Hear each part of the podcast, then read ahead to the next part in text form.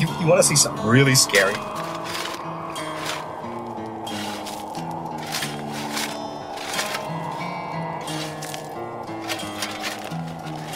What's the boogeyman?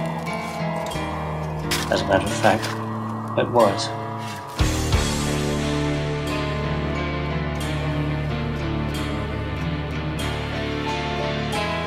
I am the devil, and I am here to do the devil's work.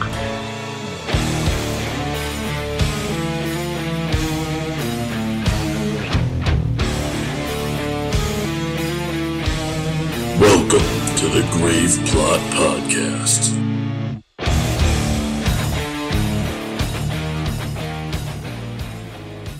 Welcome, everybody, to episode 185 of the Grave Plot Podcast. I'm Skeletoni. I am Taylor of Terror. Uh, hi, guys. How are you today on this wonderful day of all, of all days? Cool. How are you, Taylor? I'm doing all right. That's a fancy shirt you got there. Oh yeah, that's that's Danhausen. Mm-hmm. And that's Warhorse. That's another wrestler. Yeah, Wrestler. yeah, he likes metal. You'd like him. cool. all metalheads, just kindred spirits. bros. Neat. You're going back to uh, to to whacking whacking off next weekend. That's true. I am. Excited? I am. You ready? I don't know. I'm like, do I remember how to do this? Are you are you do you do like any like voice exercises or you know warming up before you go out there? um, no, you- not really. No, just go out there. Lion face. Ah, lemon face. Ooh. You just go out there with your normal stupid voice. Yeah, pretty much. Good, good. The arsonist had oddly shaped feet. Uh, what else is new? Anything? Anything going on? Um, not really. I mean, also coming up. I, I guess it's technically. Is it? Not. It is. What the hell day is it? It's twenty. Today is the twenty first. Okay, so yeah, next weekend. I guess this weekend would be today. Um, also next weekend is Crypticon, Yeah, which we've talked about um, long for, awaited. for so long.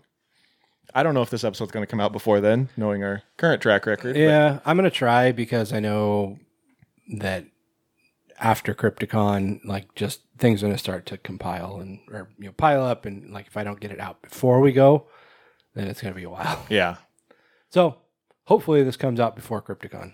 yeah. But we uh, we put our schedule up on Facebook and Twitter. Uh, we're going to be at least Tony's going to be doing panels all three days. Yep. Obviously, Saturday is our, our busiest day. We've got some some fun panels lined up. We're going to be back on the casket list, which is everyone's favorite panel. Where we talk about dirty stuff. Talk about boobs and dicks. And butthole pleasures. butthole pleasures. It is about butthole pleasures. Uh, the casket list Alligator those. fuck house. I, I still don't know what that means. It's not all about pussy and ass. It's not about pussy and ass. It's not about butthole pleasures. um, that fucking guy. Did you know the other Indian guy in that movie was uh, convicted of murder? No. Yeah, like he, I think he killed his girlfriend or something. What the fuck? I don't know. I just tripped across that by accident. um. Anyway, yeah, Crypticon's gonna be exciting. Um.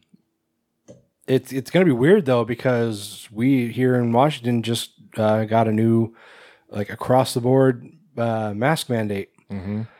And um, luckily, uh, the, the folks at Crypticon are uh, law abiding citizens um, and uh, are encouraging. I mean, it's it was already uh, a fully vaccinated event.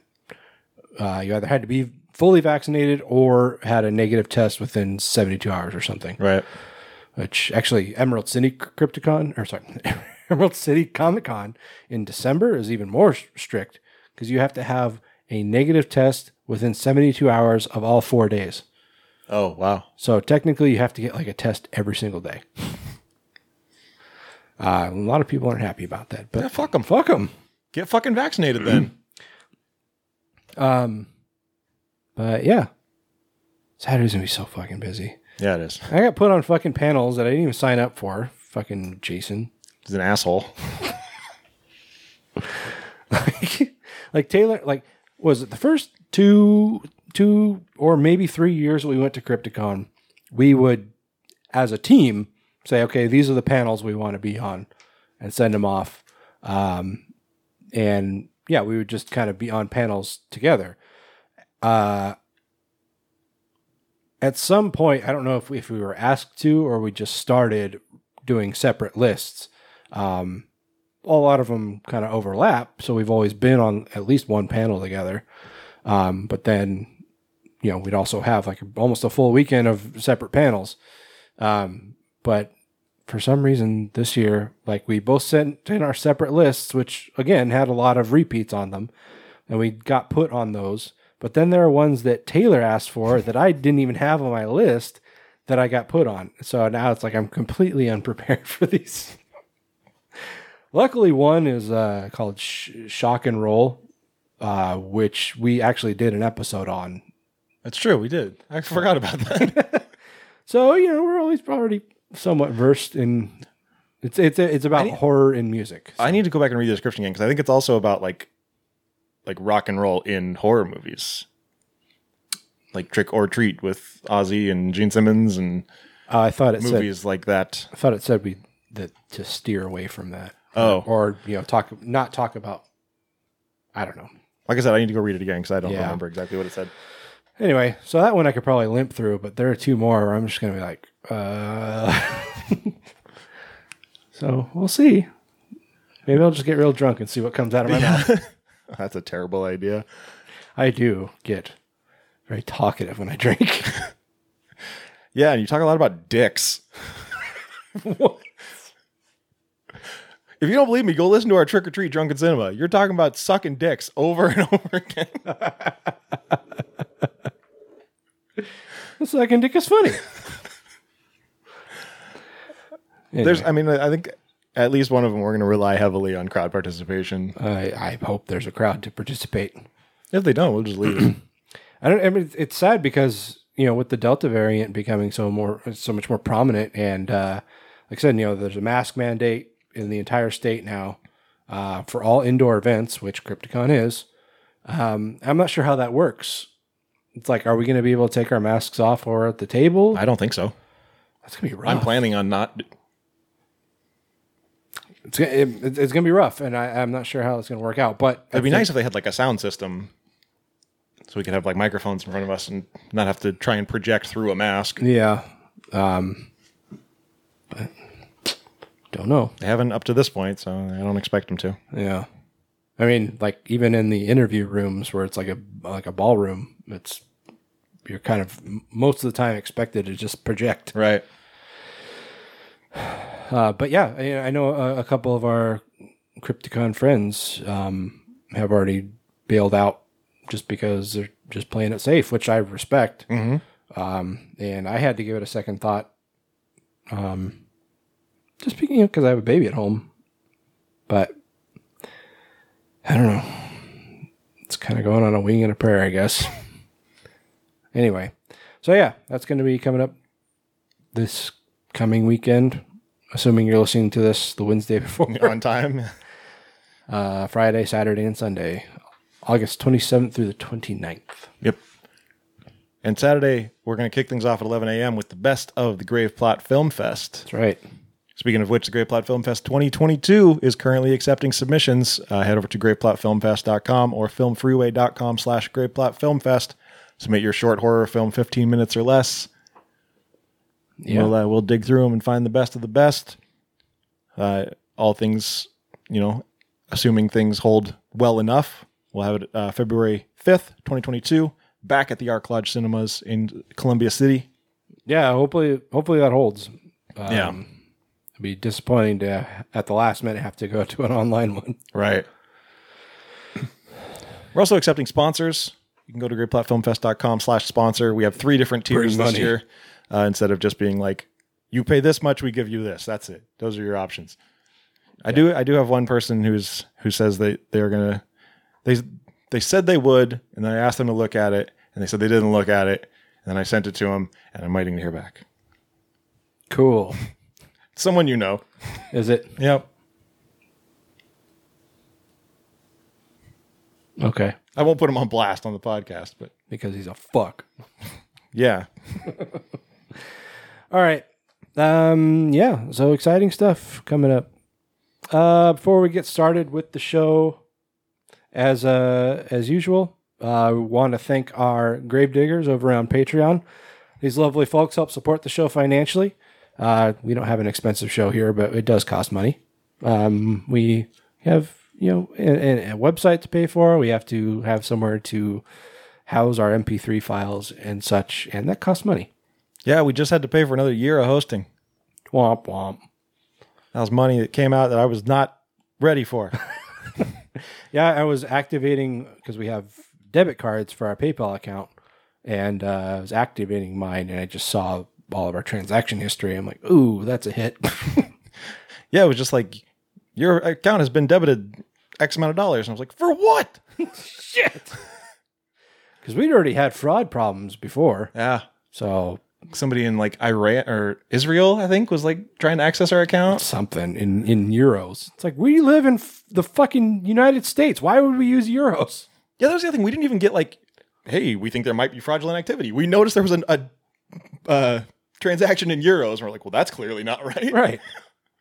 Fucking PayPal. Uh, yeah, I I, for, I had forgotten that happened, and so I, I knew we changed our password when that when that did happen, and I couldn't remember the new password, so I had to go digging through all text messages to find it. Um. Anyway, but yeah. Uh. So these lovely folks we're speaking of are Jordan Morrison, Kevin Trent, Carlos Rodella, Gory B Movie, Max Zaleski, Aaron Meyer, Bob Voorhees, and Kevin Nesgoda. Thank you so much, guys, from the bottom of our hearts for your ongoing support. Uh, we love you long time. Taylor, if anybody else wants to join the party, where can they go? They can go to patreon.com slash graveplot podcast. You can get perks for as little as $1 a month, including joining us live for Horror Business on Discord. We are live right now. Uh, for $5, you can get your name in the show. For $100, I will get a tattoo of a fat unicorn on my ass. I just can't believe nobody's done that yet. Me too. Isn't it worth it to have a tattoo on this man's ass, guys? I mean, really. Yeah. Won't you? Wouldn't you like to have a tattoo of a fat unicorn on my ass? Uh, okay. All right, guys. Well, should we start the show proper? Let's shall. Let's do some horror business.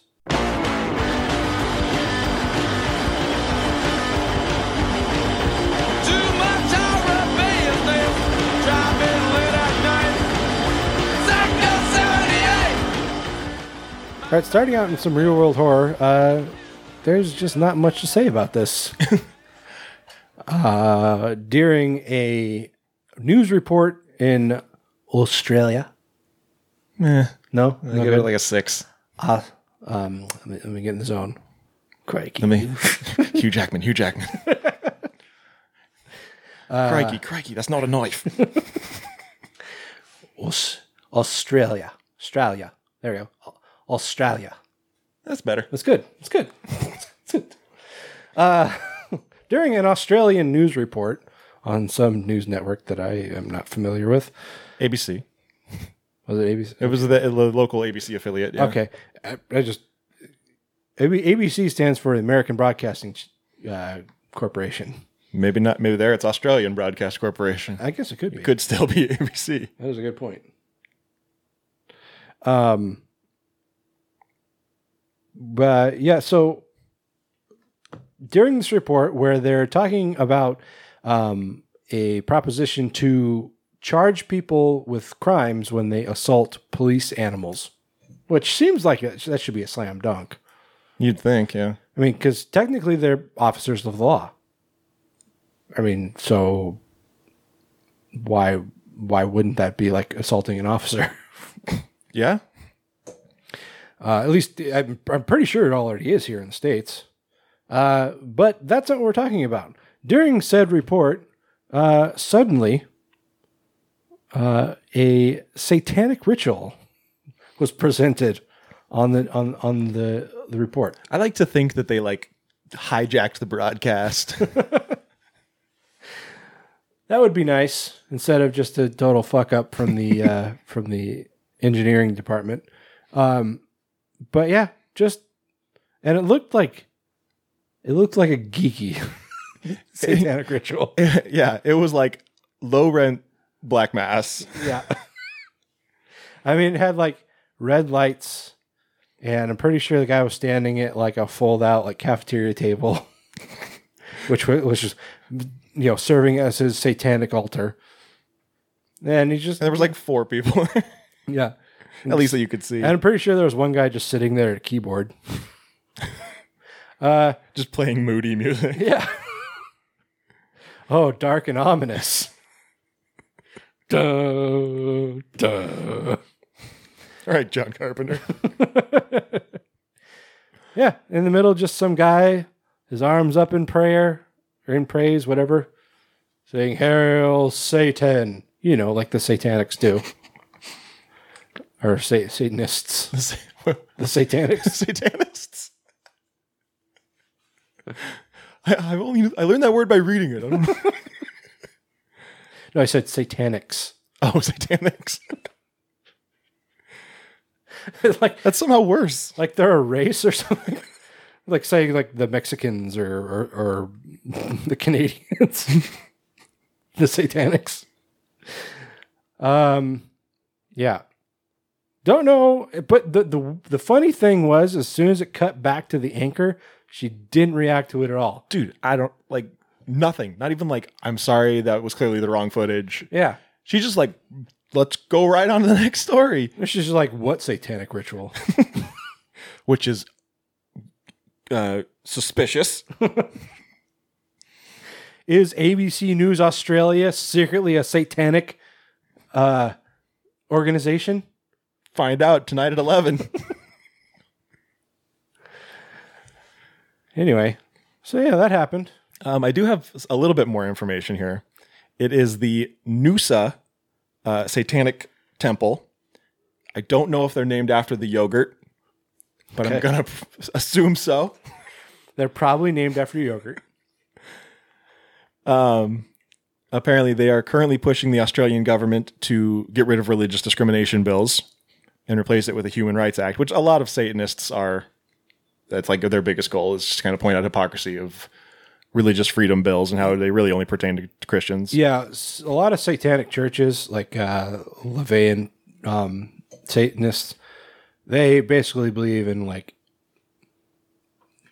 not not so much anarchy, just like you know, a, a well, I mean, a dissolution of government, I guess, but like you know, anti-oppression, anti, you know, sexual oppression, anti-race repression, all that stuff. Um, and that's where a lot of Satanists, yeah, like you said, lie as far as their um, beliefs. They're, they're not sh- they're not literally worshiping the devil. Right. It's just a name. Yeah, the I can never there's there's the Satanic Temple and the Church of Satan. I think the Satanic Temple is the one that's like more kind of relaxed. I, I used to know, and now I, I can't remember. I think the Church of Satan is like the Anton LaVey organization. Could be. The Satanic Temple has a documentary on Hulu that's actually really enter- uh, yeah, entertaining and informative. I think I've watched it. but yeah, like their like I said, their their biggest mission really is to just kind of point out the hypocrisy of, you know, for them American uh, religious freedom rules and how they you know they want to teach Satanism to uh, kids after school and uh, you know put statues of Baphomet at uh, government buildings. Yeah. Yep. Yeah, like if you can have the uh, Ten Commandments or whatever, then why can't we have a statue of Baphomet? Yeah. Yeah, and basically they're not saying that we want to have a statue of Baphomet. It, I, I don't know if it's Baphomet or Baphomet. I, I've heard both. I've heard it both ways. I've always said Baphomet. So when I hear say people say Baphomet, it's just like Yeah, I've literally heard it both ways, and I don't know which is proper. just flip flip flop Yeah, just to appease everyone. Um, but yeah, you say Baphomet, I'll say Baphomet. We'll just cover all our bases. There we go. Yeah, like I, I don't think that they're really necessarily driving to have a statue of their deity to represent their religion, they're ma- mainly commenting on the fact that, like you said, oh, if you can have the Ten Commandments in a federal building, why can't we have something that represents our religion? Mm-hmm. To basically, yeah, point out the fact that there is no church separate, separation of church and state, as much as Americans want to believe there is. Right. But anyway, Well, so now, yeah, now they're taking over Australia one news broadcast at a time. mate. What if the Church of Satan there is not named after the yogurt, but the yogurt is named after them? What if what if they upside what down. if they control the yogurt? I thought you were going to say it's because it's backwards because it's Australia, so they're upside down. oh, and like the toilets go the other way. Right. Yeah, they go up. go, they go up. That's a bidet. Uh, this episode sponsored by Tushy. And Noosa.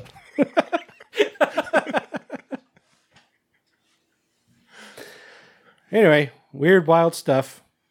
I wish that anchor after the little segment popped in there. When it came back to her, she was like, "Crikey," because that's what Australians say.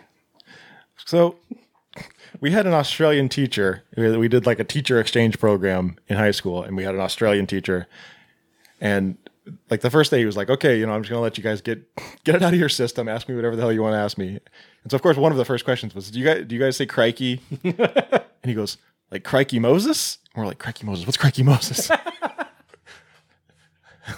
Is that like holy Moses? Apparently, they say crikey Moses. All right. We never, I don't think we had exchange teachers. Actually, I don't think it was necessarily an exchange program, but we had Australian kids come to our school for a month and they stayed with students like at, at their homes. I don't think we sent anybody to Australia though, so it wasn't necessarily an exchange program. I, I could be wrong, but and, and I don't think there were any teachers. I think it was just students.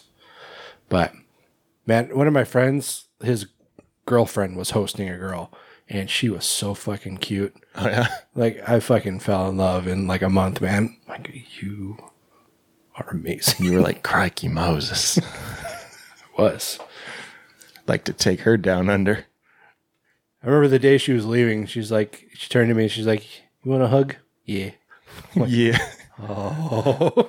You were like, "Do you wanna be my girlfriend?"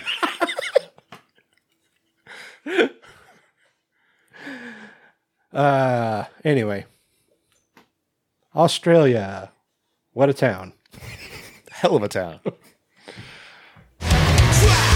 inside a life is not yours. Spirits within, causing terror, fear, and darkness.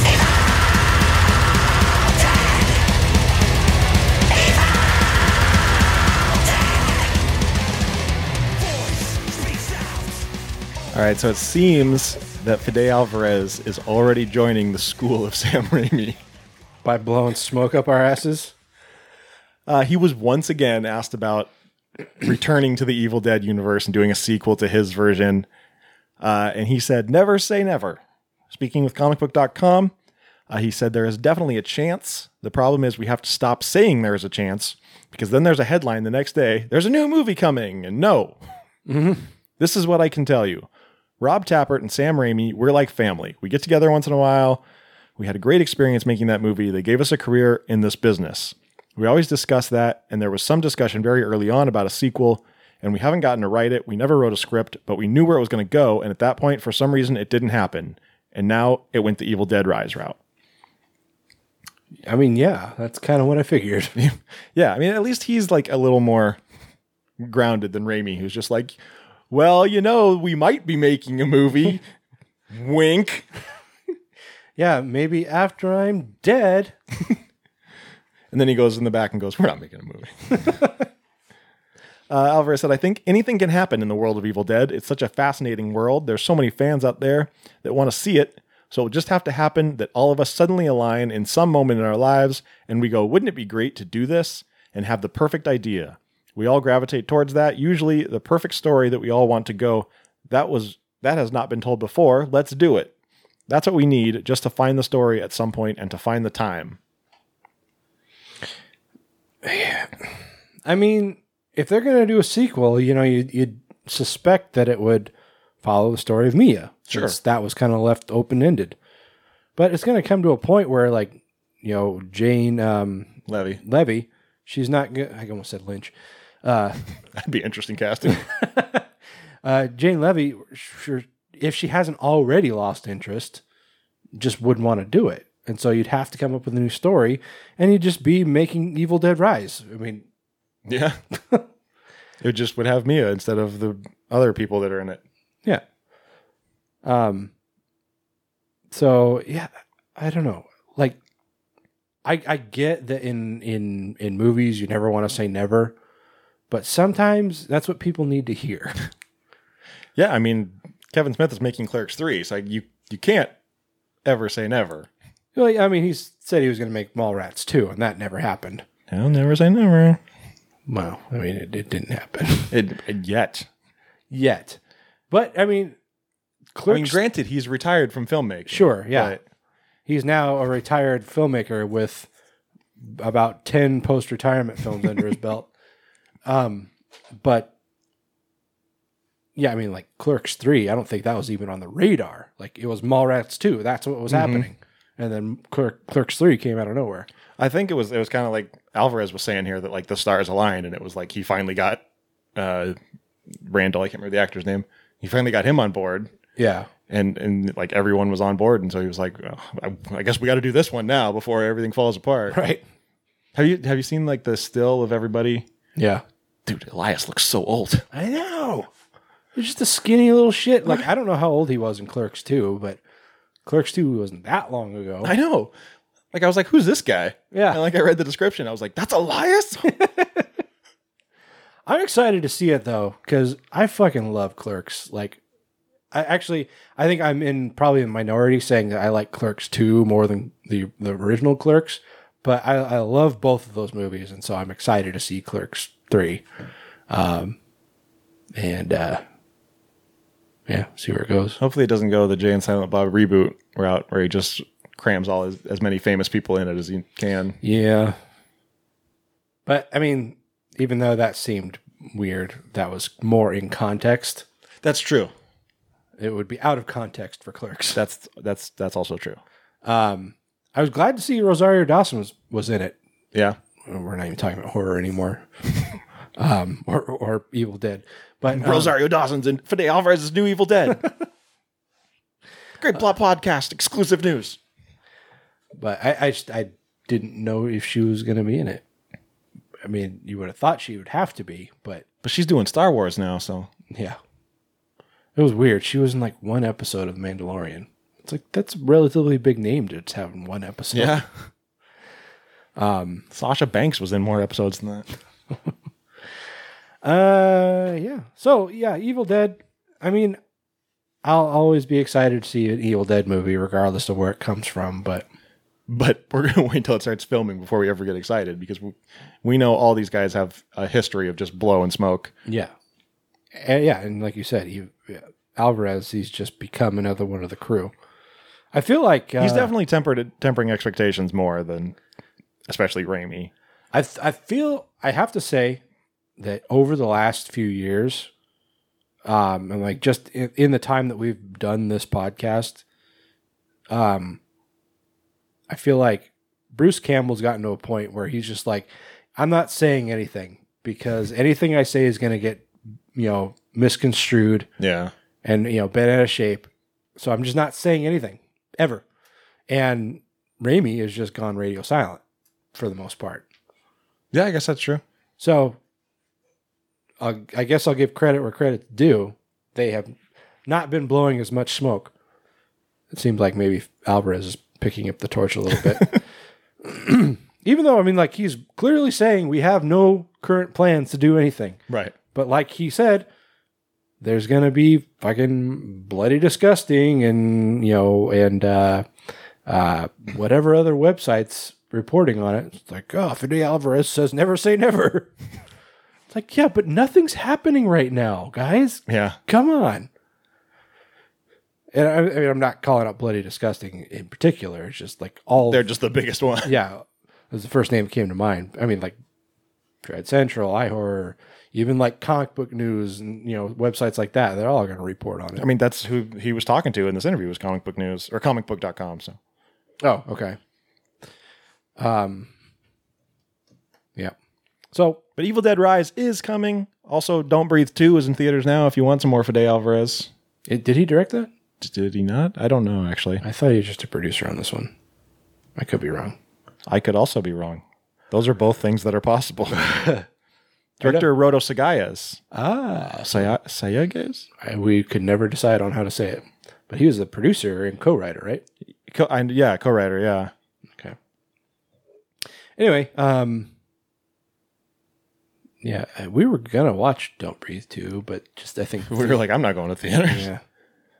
I went to the theater once and that was nice, but I don't think I'd go again for a while. Yeah. You went in the dip and now it's going back up. So, Did the dip? which next episode we were supposed to go to the theater, and I don't know if that's going to happen. Uh, yeah. Is it? Isn't it on HBO Max?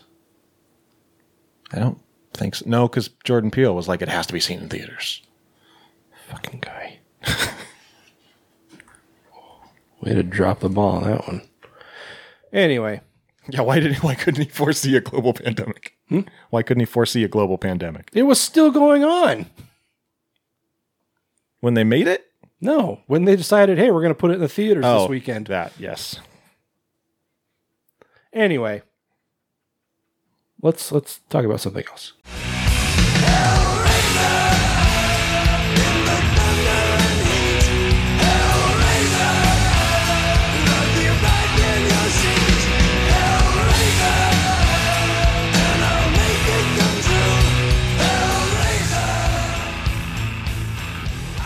All right, so we talked before about um, uh, basically them restarting the Hellraiser series again.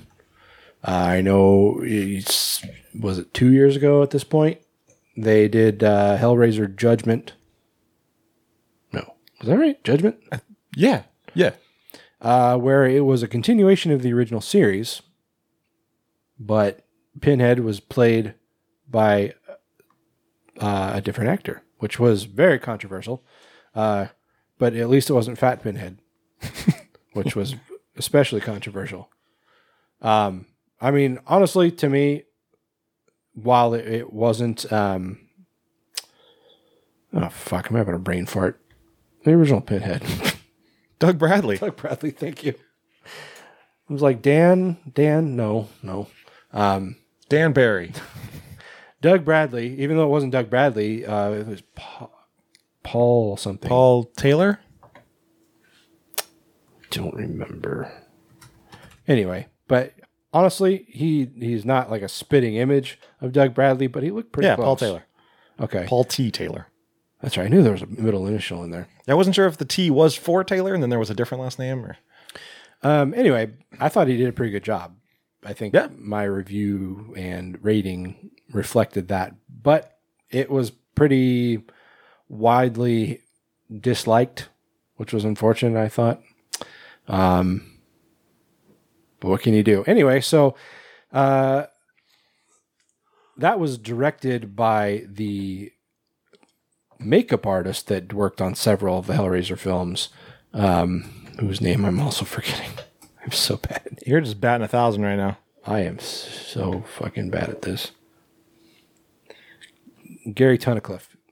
Um, he was a uh, makeup artist on several of the Hellraiser movies who directed it. Um, and uh, I thought he did a good job. It was like a dark and gritty type thing that wasn't really Yeah, it was kind of noir. yeah, which was not of the Hellraiser style uh, in the past, but I thought it worked.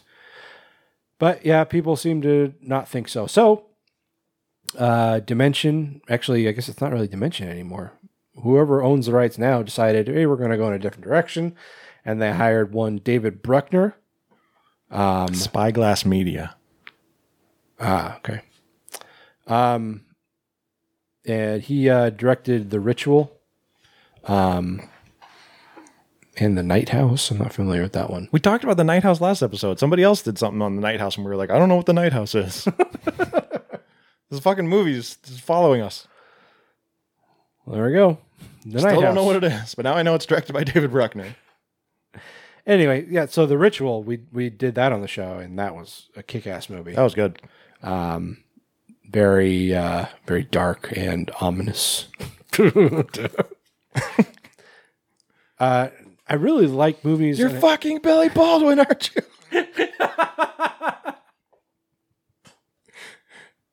you know, like getting your dick cut off is a bad thing.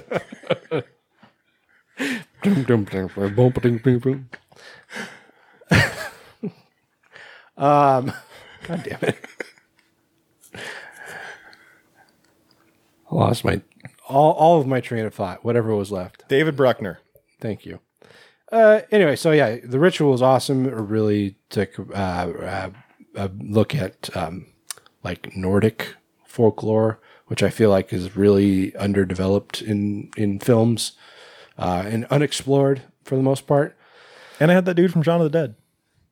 Yeah, uh, Rafe something, Spall, Rafe Spall. I remember his name. I can't remember fucking Doug Bradley, but you remember Rafe Spall. Fuck my life. Uh, anyway, so point of the story is David Bruckner is directing the new Hellraiser movie and he's saying that it is uh, quote something of a small reimagining. Um, let's see. It's going to be a Hulu feature, which is weird. Um, but uh, let's see, Odessa. Trying to find a narrative here. Odessa A- Azion, Azion, A Zion? uh, was recently cast in a lead role, uh, but we don't really know much about the movie as a whole right now. Um, we can assume that Pinhead will be in there somewhere. Again, probably not played by Doug Doug Bradley.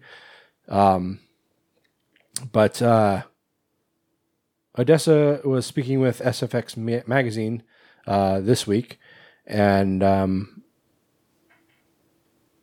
oh wait, sorry, this is Bruckner. He's talking with SFX mag- magazine, uh, and he just talked about it just a little bit, just a, just the tip. Just a little bit. Uh, he says we can't say anything about it yet. Uh, he said, but it is something that we are actively working towards, and it is a joy and a dream for a filmmaker like myself to dive into that world. Uh, he went on to say, "All I'll say is that uh, we are aiming for it to be a true, for it to be true as we can to the original material. The Hellbound Heart is also a primary source of inspiration, as well as the original film. But then there is something of a small, excuse me, reimagining." Greetings from the interior. Um, you know, you hear reimagining and you kind of cringe a little bit Tense up. because it's like, you know, especially with um, you know treasured properties like Hellraiser that people just live and breathe by. Um, I mean, I I feel like the the first two Hellraiser movies and arguably maybe the third are just like held so dearly by by Hellraiser fans and, and Clive Barker fans um, that basically anything beyond that is just trash. Not not only like the direct sequels, but also like uh, was it Revelation That sounds right. um, and Judgment were both just hated by by Hellraiser fans because they felt like it wasn't true to the original material and yada yada yada. I mean, I've said before on the show that I'm not like ride or die Hellraiser, but like it's, I, I, I like the movies, but I still see like, okay, well, yeah, Hellraiser Judgment, that was a pretty solid movie, especially after the shit show that was the one before that. Yeah. And basically all the movies since Hellraiser 4, honestly. Uh like so 5, 6, and I think there was a seventh one, and then Revelations and and then and Judgment. All the ones in between were just dog shit. There was one movie, uh, I think it was called um it was called Hellraiser Deader. It's called Deader. It was about video games. Hmm. And Hellraiser was so like so Pinhead was like not even like physically in the game. Or sorry, movie. Hmm. It's just and I might be confusing two sequels because they were more or less the same. Anyway, so I'm, I'm looking forward to this, um, but I, I do have reservations when I hear the word reimagining because in the past, not been great. Yeah. Because what needs to be reimagined? Well, that's the thing. Is like if you're, I mean, well, it sounds like he's kind of going back to the, um, you know, the source material with the, the Hellbound Heart. Yeah. Yeah, I mean, so the original Hellraiser was very heavily influenced by the Hellbound Heart, as it should have been. Um, but there obviously was a lot of stuff that was new because I mean it's a novella; it's not a, a long novel or even a series of books. um, so obviously there was room for expansion uh, which created the Hellraiser series and, and universe that we know. So going back to the Hellbound Heart, yeah, there's a lot.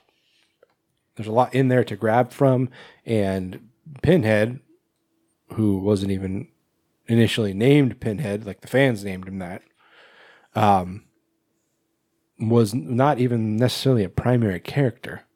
So I'm I'm wondering if that's the direction they're going to go, is where Pinhead kind of takes a back seat, or maybe he's not even in it. Could very well be. So, But I think we talked about that before when we talked about judgment. How like there there's a potential to have uh, you know a, a, a whole world of of hell that doesn't necessarily center around Pinhead. Mm-hmm. So anyway, time will tell. Um, I I have faith in Bruckner. Um, Yeah, I've liked most of the stuff. Like, I don't remember exactly what part of Southbound he did, but I've liked most of Southbound. So, yeah, and and I never saw the Night House. Yeah, and you know Ben Collins and Luke uh, Piotrowski are writing it, um, and they wrote, in, I think maybe they wrote the movie Siren, which was based on a story from uh, VHS. VHS, yeah. They also wrote the Night House. right? the fabled Night House. Uh, so we'll see where things go. Hulu. That's where they go. That's where things go nowadays. Speaking of which, I, I keep meaning to ask you this, and I keep forgetting. Have you watched any of the American Horror Stories? Mm-mm. They're hit and miss. Yeah, I could see that.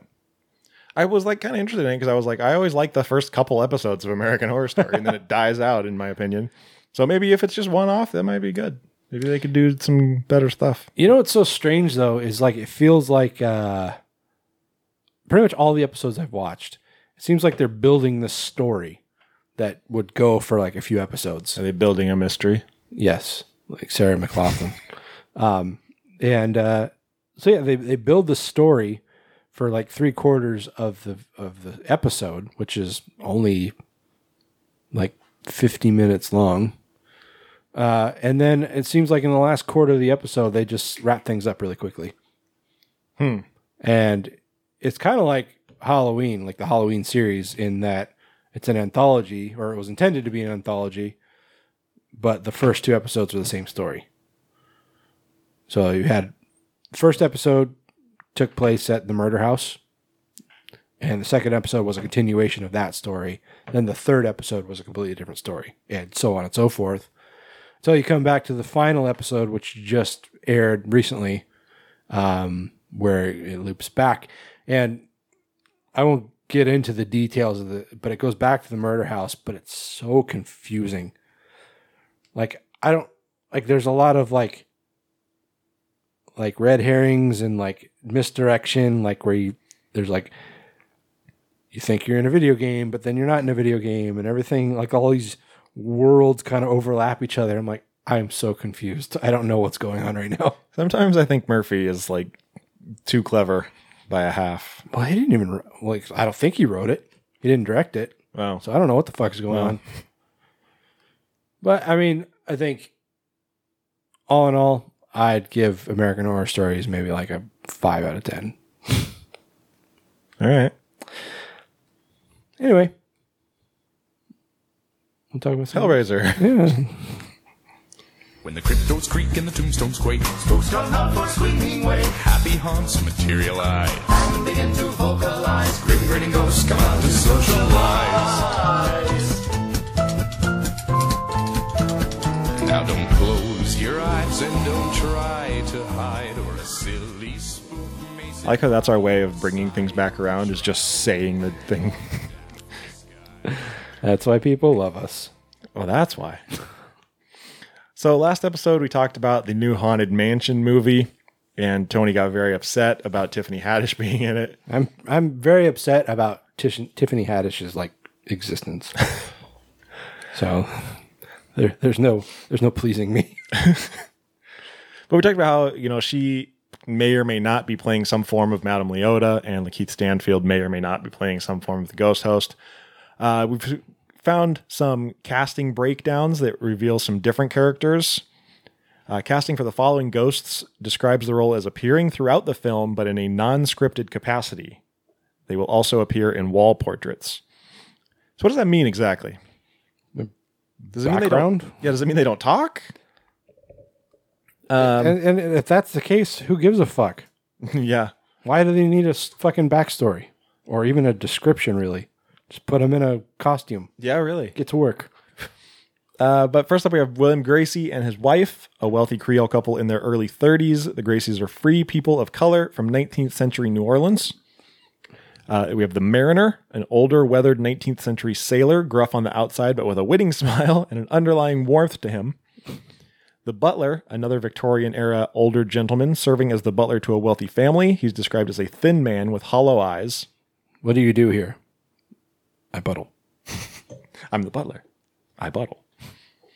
The bride, a 30 something Victorian woman who's gained a reputation for beheading her husbands a few times.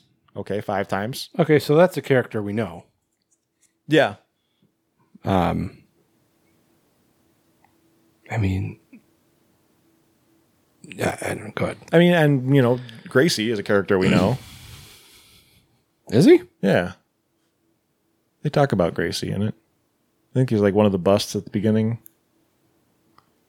Really? I don't remember that. Uh, dueling ghost, pretty self-explanatory. A 19th century male ghost who participates in a duel. This one has a fairly open age range with potential casting running from 30s to 60s.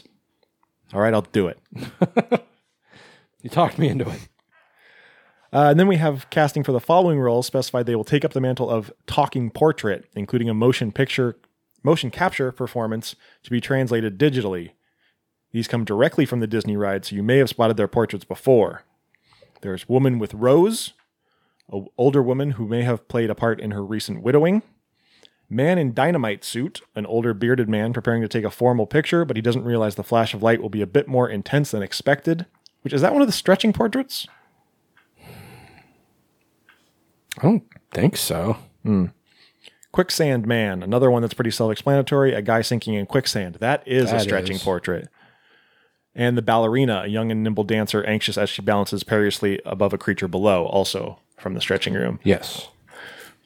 So I'm wondering if all of those are stretching room. They very well could be. I mean, you know, and as many times as I've been on that ride in my life, I never really committed a lot of them to memory. It's just kind of something I experience while it's going on. Yeah, I think that's.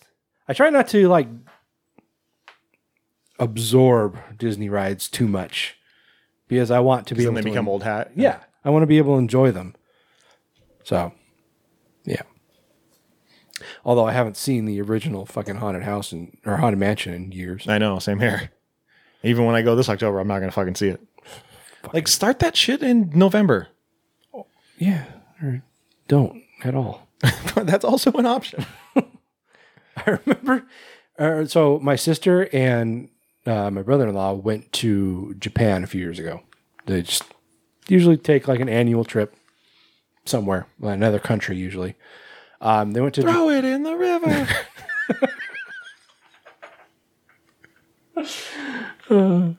uh, but they went to um, Tokyo Disneyland or Disneyland Tokyo, whichever way it is.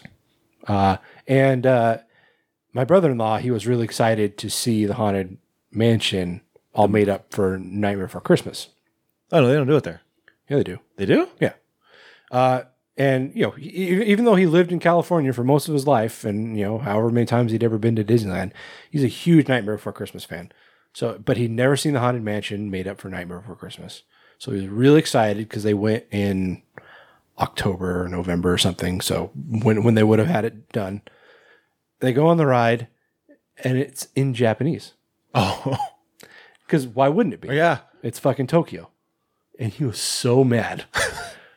like Lindsay, my, my sister was telling me that he was just livid. Like he was so upset that it was in fucking Japanese. Like, but like you said, why would you expect it to not be? Yeah, I think maybe part of the reason he was upset was because he didn't even You think, didn't think about it, yeah. Um, One of them, I thought it was Tokyo. Maybe it's not. Has the Mystic Mansion instead of the Haunted Mansion, and it's like a completely different ride because of the way that they view ghosts over there. Maybe it's Shanghai. Um, that yeah, it might be Shanghai or Paris. But it's like the way that they view ghosts is much different than here. It's not like a scary thing. yeah, So yeah, it's it's about like a monkey that opens up like a magical uh, music box or something like that. uh, Like I don't, I wouldn't mind the Nightmare Before Christmas thing so much if they focus more on like the Halloween aspect of it during October, yeah, and then you know maybe ch- carry it over into Christmas for second half of November and December. yeah. I mean, I we've gone toe to toe on this before multiple times. Like I am firmly, I have my feet firmly planted in the ground in the camp that Nightmare Before Christmas is not a Halloween movie, uh, and I'll, I'll fucking die on that hill if I have to. Um, but like you said, But that's irrelevant to this point. Like whether you want to consider it a Halloween movie or a Christmas movie, like at Halloween, the Haunted Mansion should be Halloweenish. the fucking haunted mansion, yeah, yeah, it should either be the regular old Haunted Mansion, or if you want to put a Nightmare Before Christmas spin on it, then it needs to be Halloween Town through October. Yeah, I mean, unless you're like a child, Nightmare Before Christmas isn't spooky. Right. I mean, you know, it's just inherently creepy, like most Tim Burton stuff is, but it's not creepy. The Haunted Mansion, for all of its goofs and gags, is still fairly creepy. Mhm. Um, and so when you take all that out, or you you know, you you put uh, um, you know, a, a, a sheen on it, it just it takes away all that magic, and all the stuff you go there to see gets replaced by fucking Jack Skellington and a bunch of goofy Halloween Town people. Yeah. Just like this is fucking stupid. I, I I really wish they'd stop doing that, but they they do it every fucking year. And people love it, so they're not going to stop. Yeah. People are sheep. Thank you for coming to our TED Talk. Anyway. So yeah. I mean I've already said that I won't see this because I can't fucking stand Tiffany Haddish, but there you go. There's some characters you can expect. Haunted Mansion. Yeah.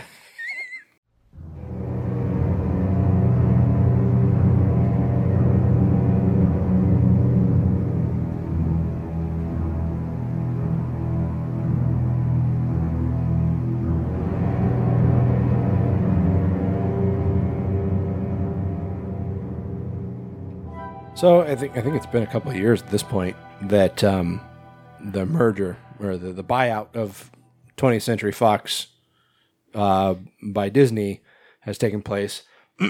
that was something that we saw coming, though. Actually, no, it hasn't been a couple years. It was, it was just last year, wasn't it? Dude, I don't even know what time is anymore. Right? it seems so long ago, but when I put my mind to it, like I really think it was last year. And you're like, oh, hey, did you see that movie that came out last year? And people are like, Taylor, that movie came out in 1979. I'm like, what?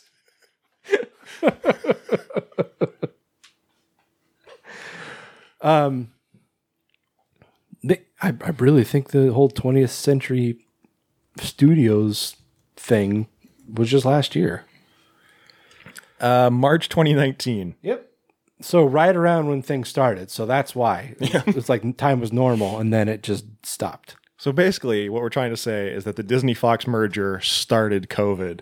It caused a global pandemic. Likely. Likely. Uh, but yeah, so that was a long time coming, though. Like they were talking about that for probably the better part of a year before it actually happened. But everybody, you know, there was a lot of people saying, "Oh, it's not going to happen." You know, they're going to have Disney's going to have problems with the monopoly and you know antitrust stuff and blah blah blah, and people were just so uh, afraid that all these properties were going to go tits up because Disney doesn't do like rated R stuff, Right. Which is not true because they've been doing rated R movies in Touchstone for decades.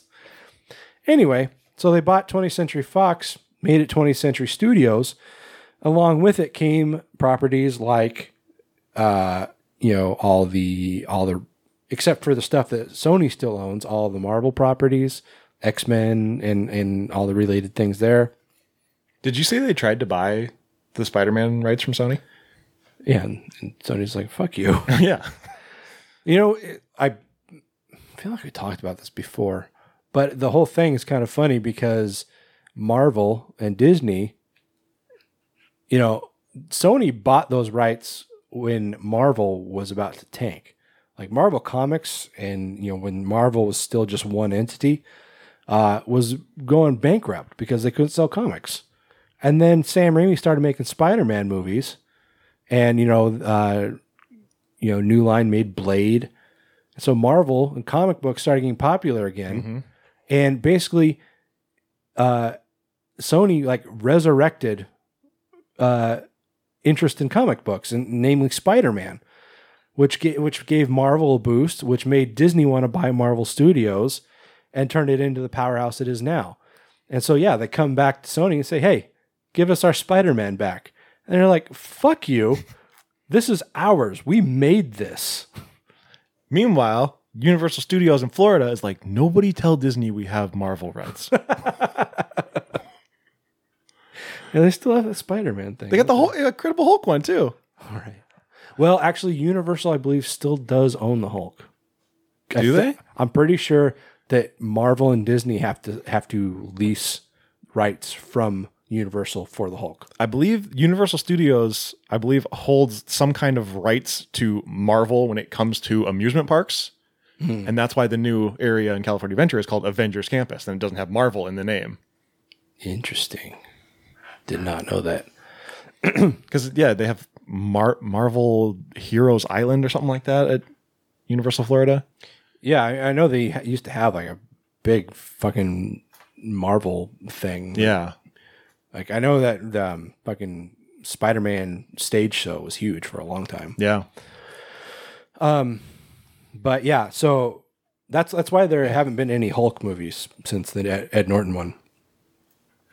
Oh yeah, I guess there haven't been. Because yeah, it's like they can say, okay, well, we're going to pay for this character for our Avengers movie, but you know, basically, if they want to make an entire movie, they either have to completely buy it back from from Universal or I don't know, pay them to make one or something. Anyway, that's not the point. Uh, so yeah, all of these rated R and you know adult oriented properties, people were so concerned were just going to fizzle. Namely, the Alien franchise, which honestly, after what Ridley Scott did, I wouldn't have a problem with. but there are people out there who, for some reason, loved Prometheus and Alien. Resurrection. No, that was the one was the fourth one, Sigourney Weaver. What the fuck was that called? I don't know the Danny McBride one. Yeah, Covenant. that's the one. Um, anyway, so that happened.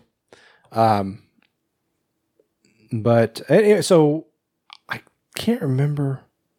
Oh, so okay, so uh, at the end of last year, which seems like forever ago, uh, Disney announced that they are working on an Alien TV series, for, of course, for FX slash Hulu.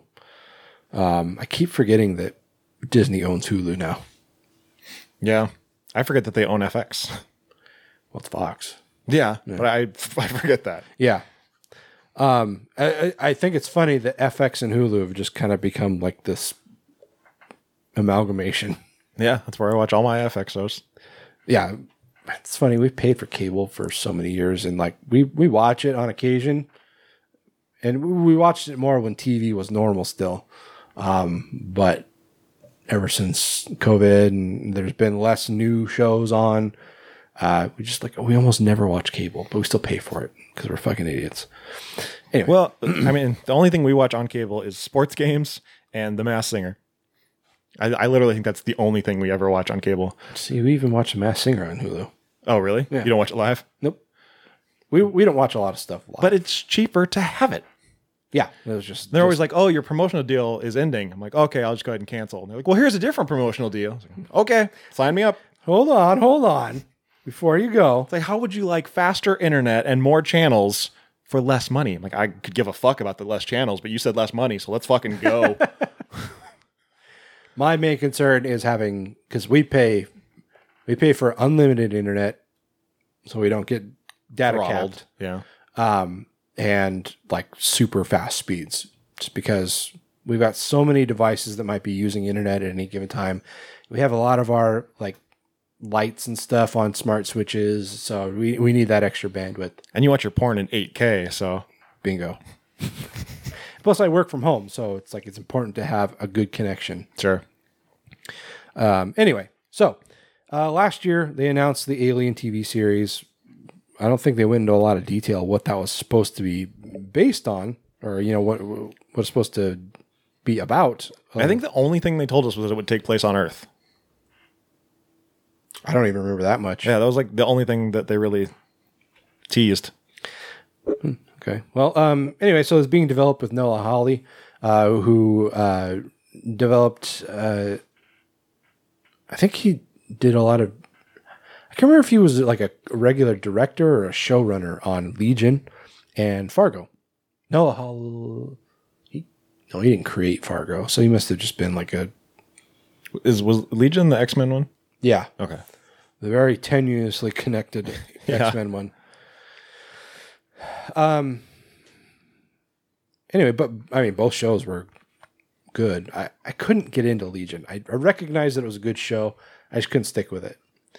Um, but uh, so FX had teased expect a uh, expect a scary thrill ride set not too far in the future here on Earth. Okay, so there you go. Um, but recent news coming out uh, FX chairman John Landgraf has suggested that we might not be seeing this show until uh, later this year or possibly even next year. Uh, he says, I have optimism the show may well roll out into 2023. Um, he said this, uh, said, but it will, it will probably roll out in 2023, but we want to get it right. So not even later this year or next year, but two years or a year and a half. Oh, sorry, I misread that. Sorry, we shouldn't expect the series this year or Oh. even next year. So, you know, like you said, nothing's set in stone, uh, but it's looking like you know 2023 is going to be the uh, the uh, the release date. Uh, he's- he also noted, I think you'll also see that the show will feel like part of the cinematic universe you're familiar with in terms of Alien. That's good. Yeah. Um, I mean, you have to assume this is going to probably take place between Covenant and the first Alien movie, more modern time, Yeah. uh, rather than try and reproduce this, you know, CGI future world, which just gets expensive. Yeah, especially on a Hulu budget. Well, I mean, if anybody has the money to do it, it's going to be fucking Disney. Well, no shit. Uh, let's see. Noah Hawley recently said that the series will not center on uh, Ellen Ripley, which I guess we could probably figure. Have you seen people like a lot of people want um, Mary Elizabeth Winstead to revive the character of Ellen Ripley? Like if they were to do like a reimagining to have her play Ripley? Is it because she did that movie where she looks like Ripley? I, uh, yes, I could get behind that. I think she could pull it off. she's uh, incredible. She could pull off anything. Yeah. Like mud. No, bad. she is an angel on earth. You watch what you say about her. Dude, man, she'll always be uh, Ramona Flowers for me. Yes. Ramona. Ramona. Um, yeah. Alien. I, I honestly like. I like Aliens for what it is. Um, you went aliens. I mean, the Alien series, or, you know, franchise. Um, you know, like I like the first one for the most part. I really like Aliens because it was, you know, it was directed by James Cameron. Um, I feel like he had uh, a clearer vision of what direction to lead the series in, um, rather than just this ominous space horror that Ridley Scott kept trying to make. Yeah. And you know, people call that blaspheming or you know that I'm up my own ass or something, uh, because they just think Ridley Scott is God. You know, like oh my God, Blade Runner. That was Tony coming. That's what that noise was. That was Blade Runner fans coming. Leaving, leaving. Why do they sound like Jerry Lewis when they come? I don't know. That's them. Uh, but you know, Alien Three was dog shit, and they that that's another one of those movies where it's like, oh, there's so much studio involvement. Bee, bee, bee, bee. It's like probably not. It was probably always dog shit. Um, and then Alien Resurrection. I thought it was okay. I mean, it wasn't as good as Aliens, but it was all right. But people just hated it so much. Um, and then yeah, then we had those two Ridley Scott movies, which are just dog shit. Yeah. Um, but you know, then you know we, we've got like video games and shit um, that that kind of expand the franchise. The comic books, Alien, especially like the mid '90s, late, you know, late '80s, early '90s, that whole era. Aliens were everywhere. Like every f- kind of property you could think of had aliens. Yeah. Um, and I just never really got into that. It was just never really my. I- I'm not a big sci-fi guy. Right. Um. So anyway, but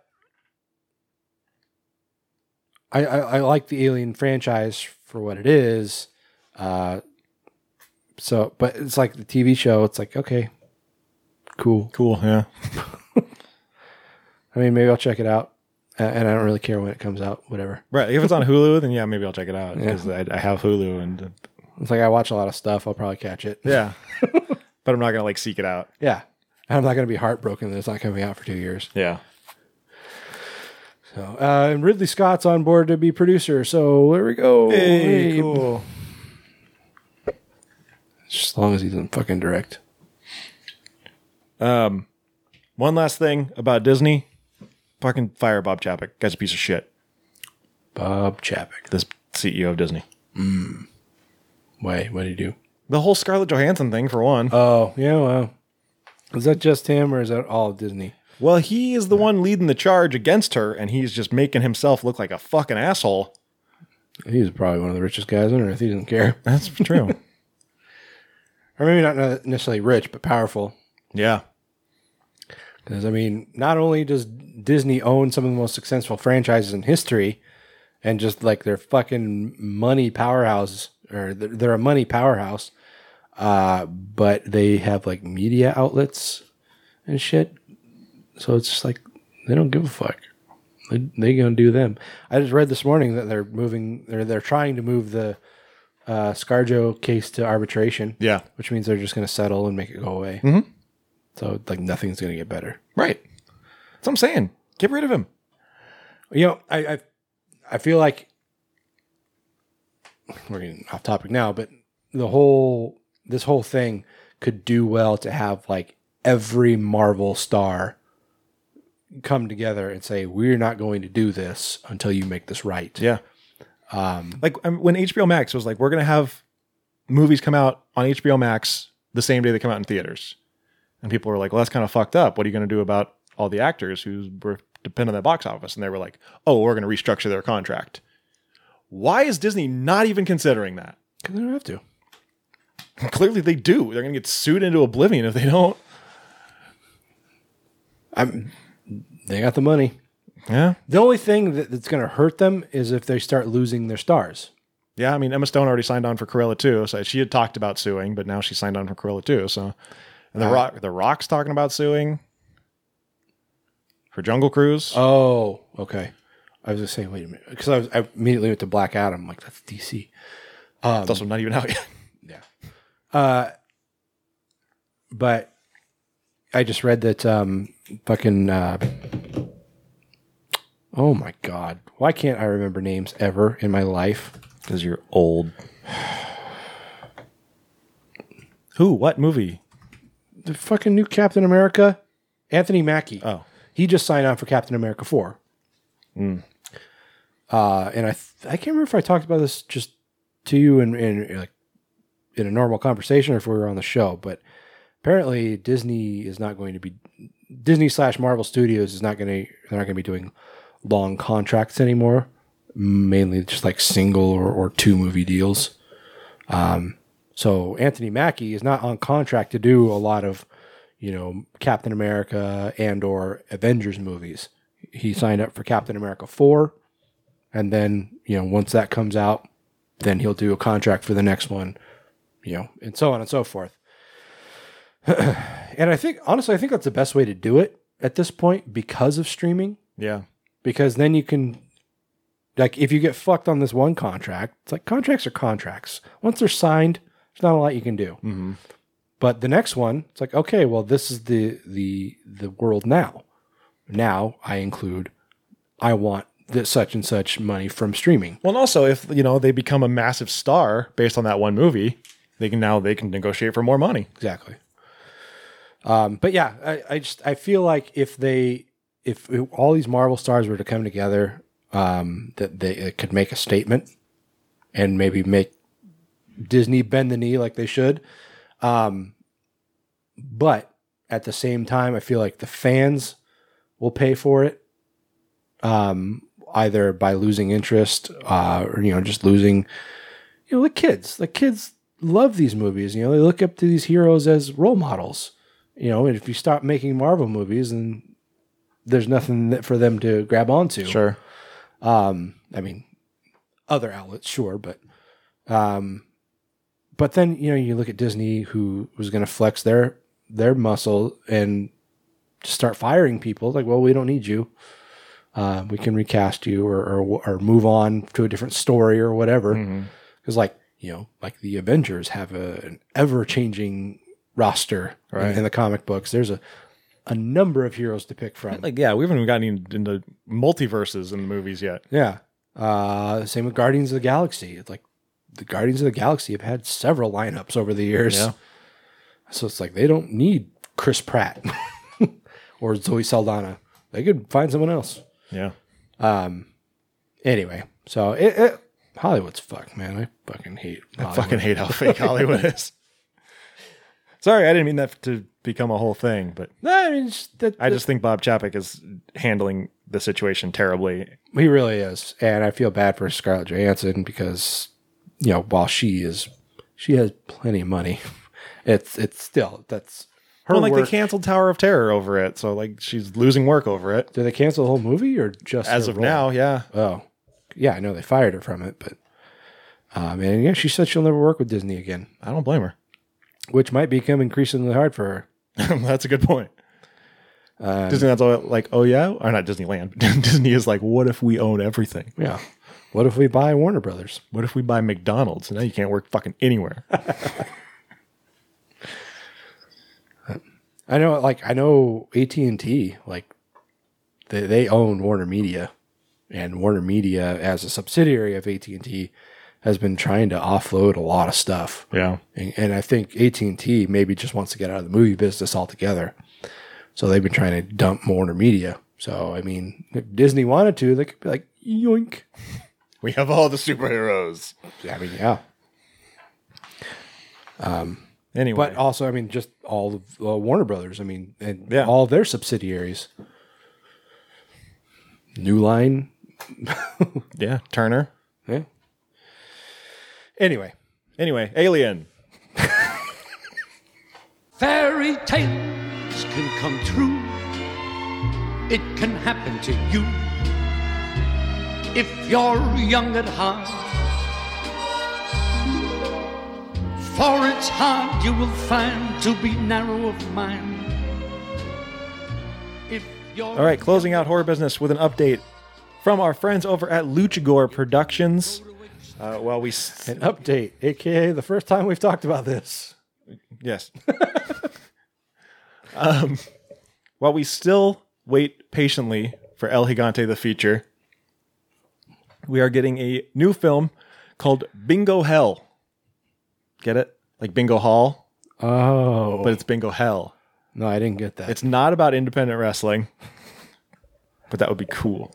Why would it be about independent wrestling? Because a lot of independent wrestling companies work out of bingo halls. Oh, or at least used to. It's a, it's a cliche. Uh, unfortunately, this is part of the Welcome to the, the Blumhouse series. Womp womp. They probably hate us talking saying that shit, but they don't listen. So, I don't give a fuck. I hate Blumhouse. um, set to debut October 1st on Amazon Prime. Uh, the idea for Bingo Hell came from a conversation between Gigi Guerrero and her writing partner Shane McKenzie, who shared a story about a visit with his wife's elder relatives at their bingo hall who took the game way too seriously. Uh, Guerrero says to Bloody Disgusting they would bring their lucky charms and never arrived late. My reply was, "Oh, dude, my abuela is just as obsessed with Loteria, which is uh, Mexican bingo, apparently. yeah, I've heard of that. I mean, it sounds like lottery, to, but I'm not sure how exactly how it's played, but I'm familiar with the game itself. uh, and she plays with her relatives religiously. McKenzie then made a joke and said, "Imagine what would happen if we took bingo away from them. Those seniors would kick our ass." and this was the impetus for Bingo Hell. Sounds like a Kevin Smith development meeting. Yeah, were they high doing this? um, what if a guy was a walrus? Not a real walrus, but like a guy in a walrus suit that was made out of people. Because that's science. What the fuck are you talking about, Kevin? uh, let's see. Guerrero goes on to say Our goal was to create a fun genre film that you can watch with your grandparents as they see themselves on screen as the heroes. We were so excited to break the stereotype of the weak and old. The inspiration was to bring the nostalgia back from older films that had charming leading characters. I said, guys, let's make batteries not included in a Rob Zombie universe. That is an Yes. interesting concept. And that was the line that sold me right there. yeah. Uh, Guerrero says it's a horror comedy, saying, Let's be honest here. There is nobody more stubborn and funny than our very own elders.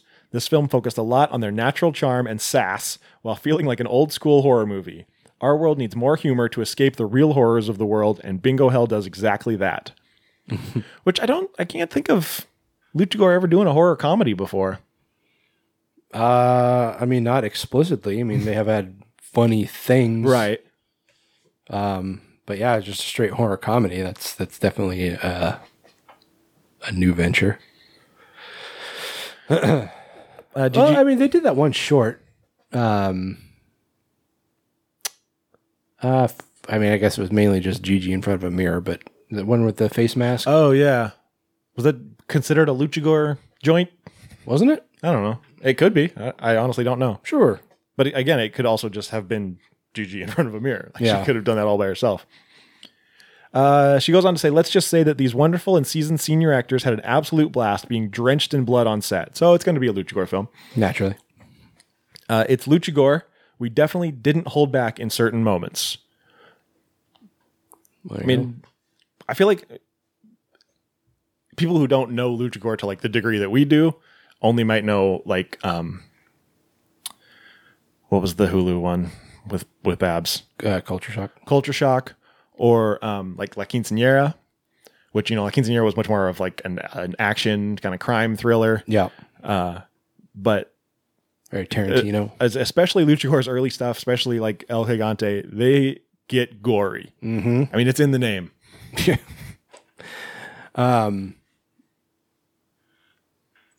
So, uh, have you ever been to bingo?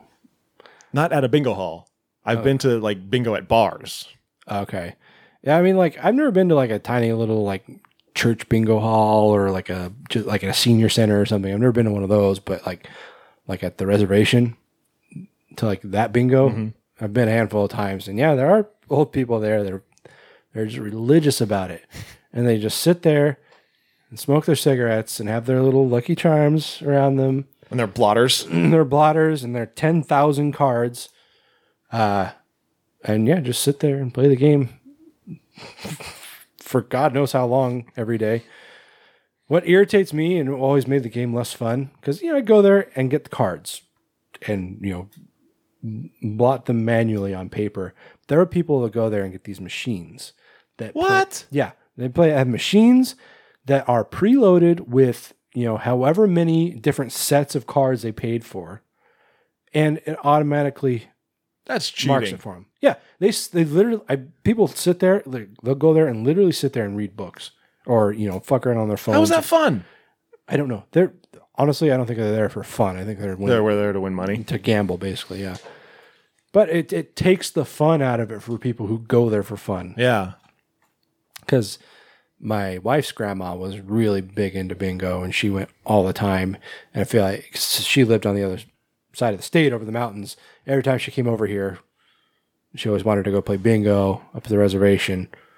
So we'd a lot of times go with her. Um, and yeah, just sit there and play bingo for a couple hours. It's kind of fun. But yeah, these, and it, I feel like every time I went, there were more and more people with these fucking things. And yeah, they just sit there, kick back, read a book, fuck around on their iPads or whatever. It's just like, man, this sucks. Should have just gone over and just I cleared it like a cat. Just fuck this. I was telling my wife one time, I'm like, man, I wish I like I knew more about computers. I'd like like upload a virus into their Yeah, little hack their machine. Yeah, Start blotting out like dirty words. like pictures of boobs and stuff. yeah. Yeah, we used to go to the Comet Tavern, and there was this woman named Boots that would come and do bingo. I think Boots it was bingo? Monday nights or something like that. Um, and she she would always just like say things that were questionable. like she'd be like B ten, like Rihanna B ten, What? beaten. Oh, Yeah, we're just like ooh that's rough. boots. Boots. We're like, don't worry, it's B nine. Oh, boots. Anyway, uh, yeah, I'm, uh, excited to see more stuff from Luchagore. I just wish it wasn't Blumhouse. Yeah, I wish they would get out from under that Blumhouse umbrella, but I guess whoever's giving them money. yeah, I mean, as long as they're getting the job done, you know, more power to them. I just wish it was somewhere else. Yeah. Because Jason Blum's What are, I thought they had a deal with Raven Banner at one point. it's news to me. Oh. Maybe I made it up. So, anyway, Bingo hell. and that brings us to the end of horror business, guys. So there you go. Good stuff. Horror business. Uh, I need to take a break.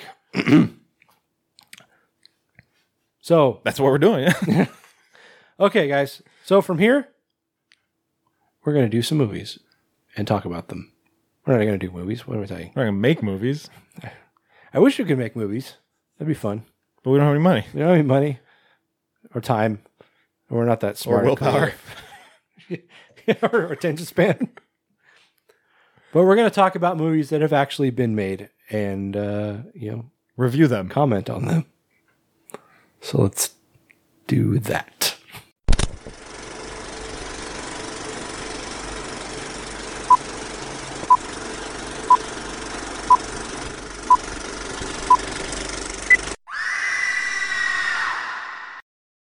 All right, guys. So we have two pretty new films, actually.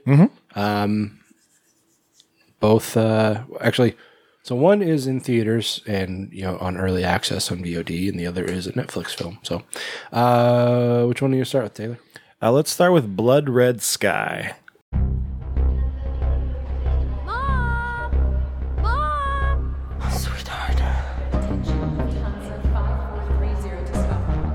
Is this yours? I have a prescription. Isn't your mother back yet? She's taking her medicine. so she'll start making new healthy blood. There's a doctor in America who can help her.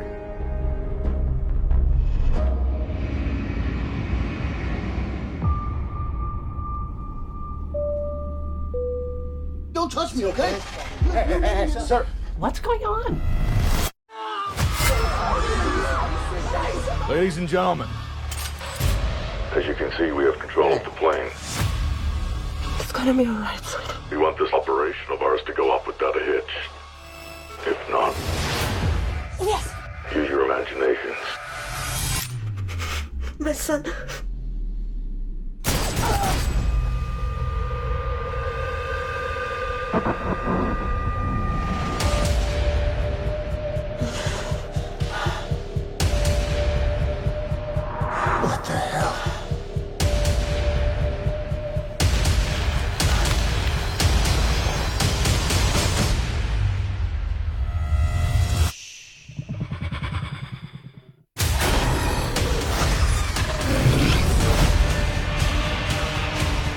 Drink blood?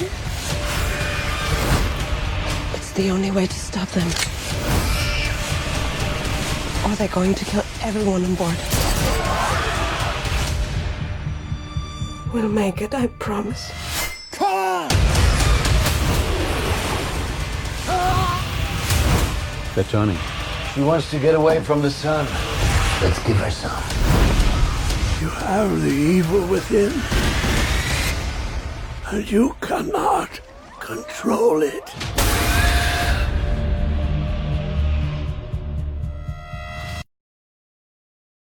All right, so Blood Red Sky uh, is a German film, which I did. I, I honestly I can't remember if I remember if I knew that already. if I did know it, I had forgotten. But I noticed in the credits it thanked like the the Czech Film Society or whatever. And there were a lot of, um, uh, well, maybe not a lot, but there were at least a few English speaking char- uh, actors in it. Yeah. Um, you know, uh, Graham McTavish from Game of Thrones. I think he was in Game of Thrones. Um, and um, Dominic Purcell. Uh, I probably know him from like Legends of Tomorrow. Jailbreak. Jailbreak, yeah. I guess probably more people know him from Jailbreak. Is he the one that was in Primeval, or is that the other uh, Jailbreak guy? I don't know. Uh, actually, they, It was him. Well, Yo, fuck that movie though. I remember you really hating that movie, and I don't think I've ever actually seen it. But Don't. what? What? Like you thought it was a monster, and then it was just No, so first off, okay. So the, the trailer for this movie is like, he is the most dangerous serial killer ever known. He has killed over 40 people or whatever, and he's still at loose. Primeval coming to theaters. And you're like, all right, yeah, fucking serial killer, let's go. And then you watch the movie and it's a fucking alligator. like Lake Placided you. Yeah. Like they, I was sold a bill of goods, and what I was given was a bag of shit. and it wasn't even a good movie either. like they tell you right up front that it's an alligator, and you just go. I mean, and then I saw trailers after the movie came out that were told you it was an alligator, and I was like, "Yeah, where the fuck were these trailers before I saw the damn thing?" Oh, they knew what they're doing. um. All right. So, Blood Red Sky is not an alligator movie. It is, in fact, uh, a vampire movie. Gators on a plane. God, I mean, it's kind of a vampire movie. don't give him any ideas. Uh, I mean, kind of. In that it has vampires. It's basically Passenger Fifty Seven if Passenger Fifty Seven was a vampire. I mean, yeah. which is funny because it was Wesley Snipes. Ah, Blade Mhm. and Dominic Purcell. He was in the He was he was, he was a blade. he was in the third Blade movie, the one that nobody talks about because it was dog shit. but it had uh, Triple H and Parker Posey. It did have them, and Ryan Reynolds and Jessica Biel. I'm Who? sure, sure neither of whom want to even acknowledge that they were in that movie. Triple H does a fucking pedigree in that movie too. Well, that was like the thing. Remember, like all fucking wrestlers that were in movies, they always managed to get their signature move in there. Yeah, they managed to get their shit in. I think I've like the Rock's early roles. I'm pretty sure he did the. Oh, he rock bottom bottomed everybody. Everybody. he even got a rock bottom in in the Scorpion King. Actually, not Scorpion King. The Mummy Returns is when he did it. We're lucky he wasn't dropping people's elbows.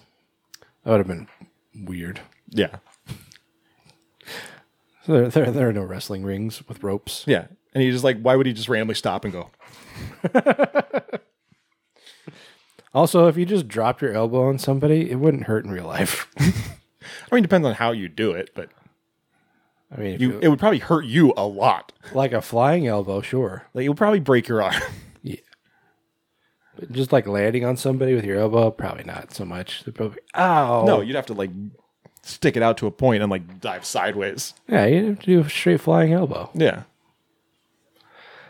Uh, You had to respect how Macho Man would like, ah, and then at the last second he would turn it. yeah. That guy had the, He, when he came off the rope, you were like, oh, he's going to kill that guy. that guy did. oh, Macho Man. R.I.P. One love. Oh yeah. um, all right. So, Blood Red Sky. Uh, yeah, I mean, it, it has Graham McTavish, who's barely in the movie, and Dominic Purcell. Aside from that, I don't recognize anybody in this. I thought I recognized the the the, the woman, uh, Nadia? Nadia, but nope. She just looked like somebody else. Cool. Anyway, but this is a Netflix movie. Um, it is in, I assume, German, but for Netflix, at least in the U.S., it is it's dubbed in um, English. Yeah, when I was, uh, the, the kid was the first one that I- noticed was like, I was like, wait, is this dubbed? I caught it. Like like I said, I may have known that this was a, at least a foreign film movie, not necessarily German, um, originally, but I had forgotten.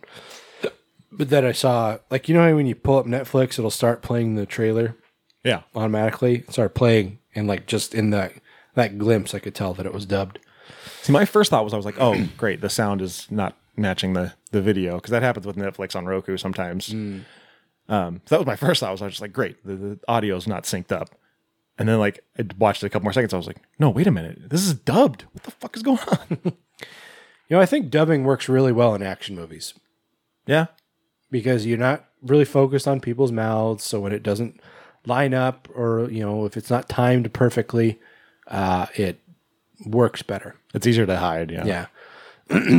I mean, I prefer dubbing all the time, but we know that because you read slow. I don't read slow. I just rather watch the movie than read. Yeah, okay. Fuck you. okay, this is a German film. fuck you. This is directed by Peter Thorwarth. Worth Thor Thorwarth. Um, who and it and was- Steve Holtz, and S- Steve Holtz. or written by written by Stefan Holtz, but Um, yeah. not So- our not our bone bat friend Steve Holtz. The story uh, focuses on a woman who uh, is traveling with her son. Uh, she, I don't think it's ever said explicitly what is wrong with her, at least right off the bat. We just know that she's sick. Mhm. She has a bald head. She wears a wig. Um, she looks very pale and sickly. So obviously, cancer is the logical expectation. Yeah. and later in the movie too, somebody says something about like your mom doesn't have leukemia. Right. Um, but they are going. I didn't. The only time it's ever mentioned where they're coming from is at the very beginning of the movie when you see the um, the air, uh, airport codes on the departure list. Oh, I didn't pay that much attention. Yeah, me neither. Like I saw New York NYC, which isn't even a New York airport code, but it's like where does it? LGA and JFK? Yeah. yeah. um, just in good old NYC airport. um, anyway, but it's coming from somewhere in Europe, presumably German or Germany. Um, I only realized they were going to America because the kid when he's talking to what's his name, uh, Rajit, Farid. Fareed. when he's talking to Farid and he's telling him like, "Good morning," because in America it's morning right now. That was Yeah. I pieced that together that they were going to America. It's funny because Nadia, America. I think Nadia, there are some people I think that were dubbed even though they were speaking English, which is very funny because it reminded me a lot of like the old Italian movies, like spaghetti westerns and like old like uh like Italian like cannibal movies and giallo movies and stuff like that, where it was like the entire soundtrack was or like voice track was dubbed even though people were speaking English. it's just for the consistency. Yeah, Um. Anyway, but it, it was funny that Nadia uh, had a German accent or you know some sort of accent, uh, but her son didn't. yeah. Because I'm pretty sure Nadia was the actress was actually speaking uh, on the voice track, and her son was dubbed. Anyway, so the two of them um, are traveling to New York. Um, we see uh, her son Elias, or Elias, Elias. Um, he arrives at the airport and he drops off their luggage at the check-in. Um, and uh, Farid steps in and he's he is checking at the next booth over. Uh, he says, "Are you by yourself?" Or no, sorry, this is the person behind the counter. Says, "Are you, by yourself, or is your mother?" Like, "Oh, she'll be here soon. She just wanted me to get the luggage checked in." Um, and we see Nadia in a hotel room, uh, doing uh, like a, you know, FaceTime or you know, video chat with a doctor, who's just you know doing kind of a selfie arm thing, and say, you know, here's our lab, here's our you know radiology department, and you know here's a room where you'll be staying. It's very comfortable. Um, so clearly, she's going to to New York for some kind of treatment, um, for some kind of cancer treatment. We we presume. Um, and uh, so she, we see Elias uh, Elias um, looking out the window of the airport, and we see the sun setting. And Nadia, as the sun sets, that's when she's all, you know, she has her head shawl or like a shawl over her head and sunglasses And a wig. and a wig. Um, and that's when she leaves after the sun sets. So if you didn't already know this was a vampire movie, that's a It's pretty big pretty clue. di- giveaway. Um, so she walks out and she meets him at the airport, and they load onto this plane. Um, basically, right off the bat, we get this inkling that there are, you know, hijackers on the plane. You can see them like kind of exchanging winks and nods across the plane to each other. Um, so we know something's going down. They're doing this thing. Yep, like the sting. um, and uh, so the plane takes off. It's headed uh, over the Atlantic. Um, although they said by way of Rome. So is- maybe is that where they're taking off from? Could be. Well, they said they're headed to New York by way of Rome. Like, I assumed that meant like that was like a, a layover, but maybe they were leaving from Rome. Yeah, because they were they were definitely en route to New York. Yeah. They weren't going to Rome. So. Yeah, but at no point do they stop. They just fly immediately over the the Atlantic. Right. So I don't know. Anyway, so they um, yeah, they're mid Atlantic, and that's when these hijackers uh, enact their plan. It's actually a pretty clever one because they had plants uh, on the plane. Um, you know, in the like in the- ferns and what? like ferns and like rubber plants. Yeah, exactly. Maybe a little smoker smoker. So I mean, they have like this this flight attendant who is acting like a super gay guy, um, and uh, it, it's funny because one of the other flight attendants was like, "Hey, you, this guy, this guy who's trying to you know grab my ass is he, he's yours." He's like, "Oh, sure, honey," or you know something along those lines, and Something stereotypically gay. and like uh, the the guy uh, who was trying to get her attention, he like looks back at her just all pissed off that she sent the gay flight attendant to her to him. Um, You've heard Patton Oswalt's bit about the gay best friend, right? Mm, not that I recall. It was like a sitcom or something that they wanted him to play the gay best friend. And he was like, he was like, all right, I'll do it, but only if I can play it really dumb. She's like, oh, honey, that guy, I don't know, something about his cock.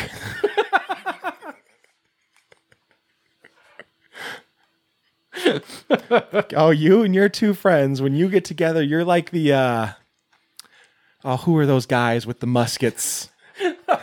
Is it musketeers? Was I that close?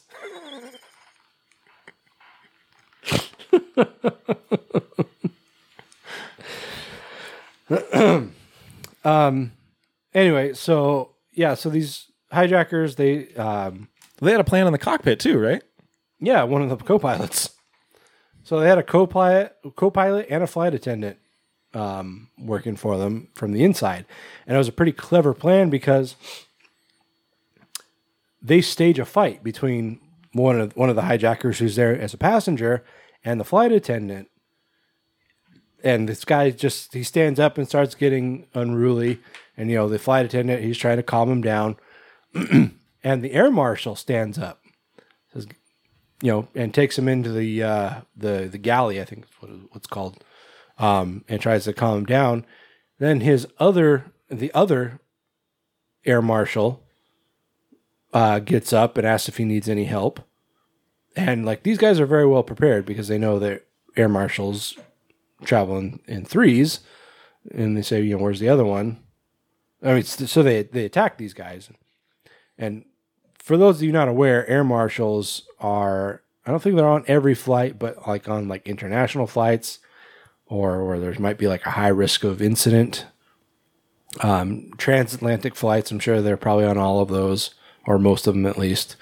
Um, and uh, they are supposed to be anonymous, so people don't know who they are. So they basically, by trying to settle this fight, they gave away their identity. Um, and yeah, you know, they all got killed in the process. So they've killed all three air marshals now. They have somebody in the cockpit. They have who has now poisoned both pilot or uh, the two other co-pilots, and um, a flight attendant who has, you know, basically wrangled all of the passengers on the plane. Um, yeah, and apparently they must have had somebody on the ground crew too because there were hidden guns in the floorboards of, of the plane. Oh yeah. So yeah, the flight attendant guy, he you know, he just stabs the shit out of this one guy, and so he's like covered in blood now. Yeah. And he just like comes out, and he's like, "Everything's okay, everybody. Don't worry." It's like, ladies and gentlemen, just want you to know we have taken the plane. Um. anyway, so naturally everybody's freaking out. Um, and, and, and this includes Nadia and and uh, and Elias. Nadia uh, also seems to be on this regimen of something in, in these vials that she injects into her into her chest. It's not very clear on exactly what that is, but it appears to stave off subdue vampire- her, yeah. vampirism. Yeah, um, keep her keep her human. You know, keep her wits about her. Even keeled, yeah. Um, but then she also has like a dose of blood that she drinks to, I imagine, just sate the hunger. Um, but anyway, so she, the, for all intents and purposes, she's, you know, more or less human.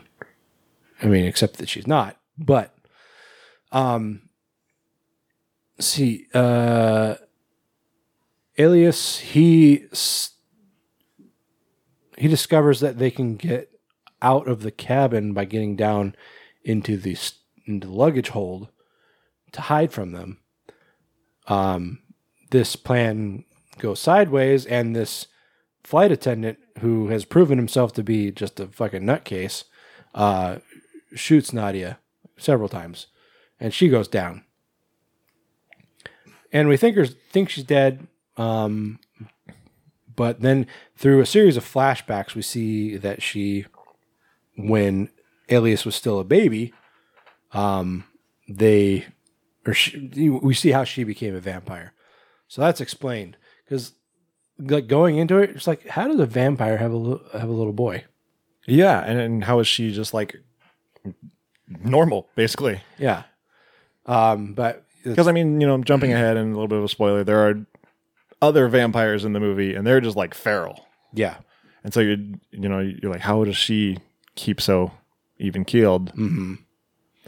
Um, yeah, and so I mean, something I kept questioning throughout the movie is like, what was she going to New York for? Because I mean, did she actually have leukemia? Is that something that can happen to vampires? I wouldn't think so. so, what was she going for treatment for? I mean, maybe it's some kind of vampire lab. I don't know. Well, I mean, like Some kind of experimental lab where they can. it seemed like she was going for like a bone marrow transplant. Uh, Maybe it was like a blood transfusion. If she thought she got like a full blood transfusion, it would flush everything out. It could be. Um, and I mean, actually, now that I'm now that we're talking about it, Elias does say that to Freed at one point that they're going to New York for his Oh, yeah, yeah, to get new blood. yeah. Yeah, So I mean, whether or, or not clean that- clean blood. I think he says. yeah, something along those lines. So I mean, whether or not that plan was actually going to work or not, we don't really know. Um, but uh,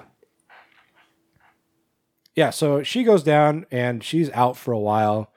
You know, presumed dead by you know all Everyone. these hijackers and yeah, and all the crew and maybe even uh, Elias.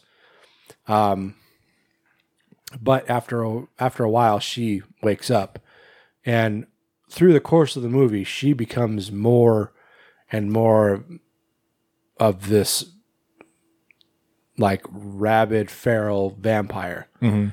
Uh, it's not like a you know Count Dracula, you know, elegant, No, it's sexy vampire. Thirty Days of Night. Yeah, more like more along those lines, or like even like Blade Two, where these these are just like crazed feral animals, basically. she starts to over the course of time become, you know, more and more like an like a animal rather than a person. You know, like like a lot of like, um, uh, I wish you guys could see what he's doing right now. kind of like moving. You know. uh, I can't think of the word. Um, fidgety. That's the one. Like fidgety movements and stuff, and uh, it just like a wild animal, basically. Yeah. Um, and her, you know, her face starts to change. Um, I mean, she's already bald. I think that just kind of comes with it. Um, and uh, but then you know, sure, her face starts to change. Her teeth. she looks like she wears a bridge. Um, or dentures, I think. are they all dentures? I think so. Uh, because I know at, at one point, like in one of the flashbacks, I don't know if I think she pulls. You see her pull at least Her- one out. Yeah, her, her like canines out, and then at one point she takes out this bridge with with two teeth on it. So I presume that she had this this empty gap where her canine teeth used to be, but then they started to resprout. Um, so apparently vampires just have an endless supply of teeth. Like sharks. Yeah. Um. Yeah. And anyway, Well, so and her whole mouth is full of fangs by the end, right? yeah, yeah. By the end of the end of the movie, she is gone full vampire. She's got like you know pointed ears and yeah, full mouth of fangs and Like I um, said, like Thirty Days of Night, they they had mouths like that. Yeah, and you know her her brow has become very uh, f- pronounced, uh, and, and you know kind of um, uh, almost like a like a Neanderthal. I mean, you, you've seen vampires before. You've seen movies. You've seen vampires before that have had that kind of the rippled foreheads and that kind of stuff.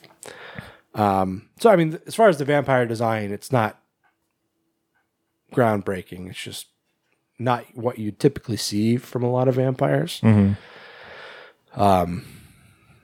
Anyway, so yeah, just this this the whole movie is basically this back and forth between these uh, plane hijackers trying to complete their mm, cause, which is not super clear. At least I didn't pick up on it. Well, they said they were going to London, Well, there were so but I don't know that it al- that also seemed fake because he made um, Farid read this thing in Arabic. His manifesto, yeah. Yeah, but it, it, it said that they were going to attack London. Yeah. Um, they were doing it. They're presenting it as, as a terrorist attack, but what they were trying to because these are all white guys. They weren't, you know, Middle Eastern or Did I say in Muslim? uh, maybe. In Arabic, I don't know what I said before, but I just want, I want to make it clear that I don't think Muslim is a language. Um, just like Mexican isn't a ring- language. right. Or Jewish. Jewish. you know what always con- well, not always. Occasionally confuses me is like Hebrew and Yiddish. Yeah. I mean, Yiddish is like basically Hebrew slang, isn't it? I think so. Okay. I mean, I, Is it like the Ebonics of. I don't know. Yeah, Um, I, I don't know either. Anyway, but yeah, as far as what they're, I think I think if you once you get to a certain age, then you should just start speaking Yiddish. Because I feel like anyone that speaks Yiddish is just old. um, anyway, so yeah, what what their actual drive is is unclear, and actually, several of the passengers, uh, they have their own ideas of what could possibly, like, you know, maybe they're trying to create another uh, terrorist attack like 9-11 to you know um, kill the stock market or um, there were a couple other ideas that some passengers were throwing around. I can't remember what the, what exactly it was but uh, it was all uh, like creating this false uh, terrorist attack you know, false middle eastern terrorist attack was all a smokescreen for some larger plan which was never really explained at least i didn't notice I don't think so. um, anyway, but I gotta say, it was a pretty well laid plan because uh, Farid was traveling to New York for this conference, only to find out this conference was not real. It was set up by the actual terrorists uh, as a way to get a Muslim on the plane. Um, to present it as a you know a, a Muslim Middle Eastern terror attack. So I, Wikipedia says it, it, it was a hostage situation, and they wanted a ransom. But they never asked for a ransom. Yeah, I don't I don't know where uh, where that came from, but Well, anyway, so yeah, yeah, because they destroyed the black box or disabled it or whatever. So like they had no connection with the ground. yeah, So it's not like they could ask for a ransom. um, yeah. So we don't really know um, exactly what what happened here, um, but the uh, the ongoing battle is just uh, um, Nadia basically against these hijackers trying to uh, take the plane back, or not even necessarily trying, to take the plane back, just trying to keep her son safe, I guess. Yeah, and the rest of the passengers to a lesser degree. You know, I mean, yeah, I think they're just kind of. I, I feel like she could care less, couldn't care less about the passengers. Um, just mainly her main concern is keeping her son safe. Yeah. and if she saves the rest of the passengers, great. And she's but at the same time she's fighting off these like vampiric urges yeah, that I guess this is somewhat of a spoiler, but eventually she like has to succumb to in order to save everybody. yeah, and like this, these injections that she's taking, like we said, seem to, um, you know, throttle back her her Urges. yeah, or, or at least I don't know if it's necessarily like the transformation itself or you know just keep her mind in check or what. But it does seem to be a two part system where she has to take the shot and drink some blood, Yeah, like just just enough. just a little bit. um, so yeah, uh, I mean, I don't want to you know spoil the ending or anything like that. Uh, so that's that's pretty much the movie. Yeah. It, it's That's that's the basic plot without giving anything away. yeah. I mean, it, it's it's very much more of an action movie than than a horror. For sure. The Like I said, it's it's basically Passenger 57 if Passenger 57 was a vampire. yeah. Um, Although it gets pretty pretty horror-ish towards the end. Like the the third act is more horror than the rest of the movie. Yeah, like one of the last scenes, it's pretty horror-ish. Yeah, Um, or horrific, I guess would be the word. horrific.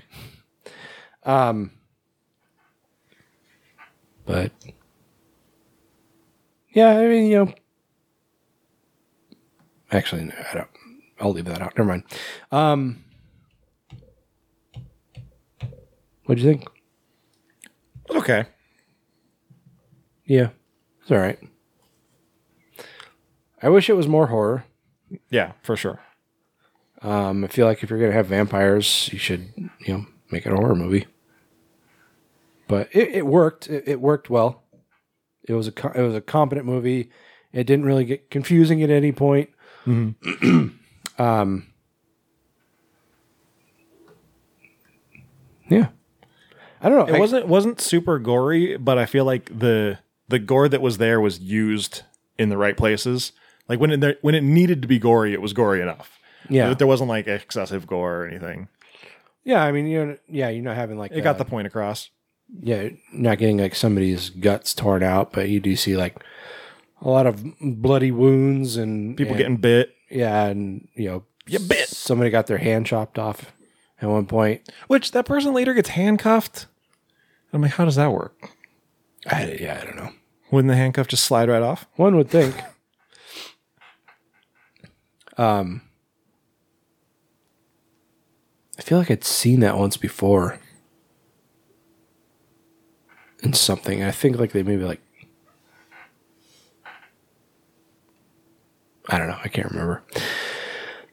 Anyway, um, Effects are well done. I don't think there's a lot of CGI. No, and and most of it that is there is not super noticeable. Like uh, I'm thinking, like uh, like at one point, like you can see uh, Nadia's transformation at, at certain points. One thing in particular is when her eyes, or not her eyes, her ears start to get you know pointy and like ridges on them and stuff, like you know, like you might expect to see on a vampire um, it's very subtle. Like it just happens, and you're like, it's one of those things where it's like, did that just happen, or am I? Yeah, has that been like that? Yeah. Um, also, she like when she screams, I, I maybe this is real, but it, it seemed like her mouth opened farther than a human could open their mouth. Like Bat Boy. yeah. Um, yeah, I mean, it was all well acted. I mean, it, again, it was dubbed, so as far as like getting on Netflix, you actually can listen to the original German dialogue with you know subtitles um, if you prefer. I watched it dubbed. As did I. Which I thought the kid that did the dubbing was not very good. Not so much, but you know, Which I can imagine, like, like I feel like dubbing is is hard because, you know, it's it's voice acting, so you're, um, you know, you know, you can't really act to emote, like, you know, because you're just sitting in a booth by yourself. yeah, And I, you know, as a kid, that's got to be really hard to be like, okay, now you have to act like you're doing this, but don't actually do it. yeah, yeah. I mean, you did some ADR for They Reach, didn't you? Mm-hmm. Yeah. So I mean, you you you It was, it was very little though. sure, but you you experienced it to to a certain extent. Yeah. Um, but it's like if you ever watch like videos of people doing uh, ADR, either like for animations or or whatever, a lot of them like do as much like physical acting in there as they can. Sure. Yeah.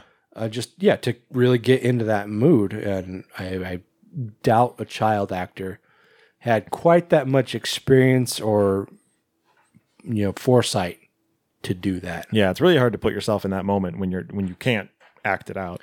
uh, one thing that's that sticks in my mind so i was watching this video of um of uh, marvel stars doing voiceovers um and i was watching bradley cooper and Vin Diesel for Guardians of the Galaxy.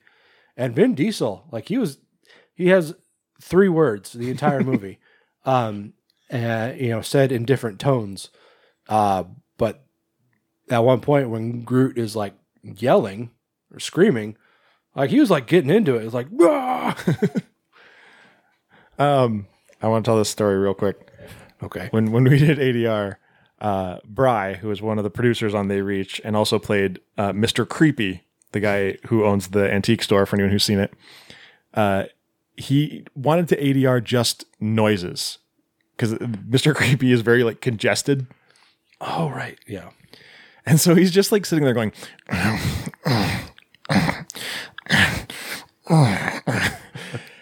I I held it for so long, but finally I just absolutely lost it and just laughed my ass off. I think it was when he went, take it, just take it. I was like, oh my God.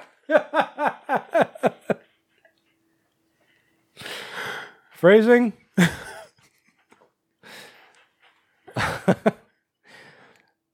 um, uh, I don't really have a lot more to say about this.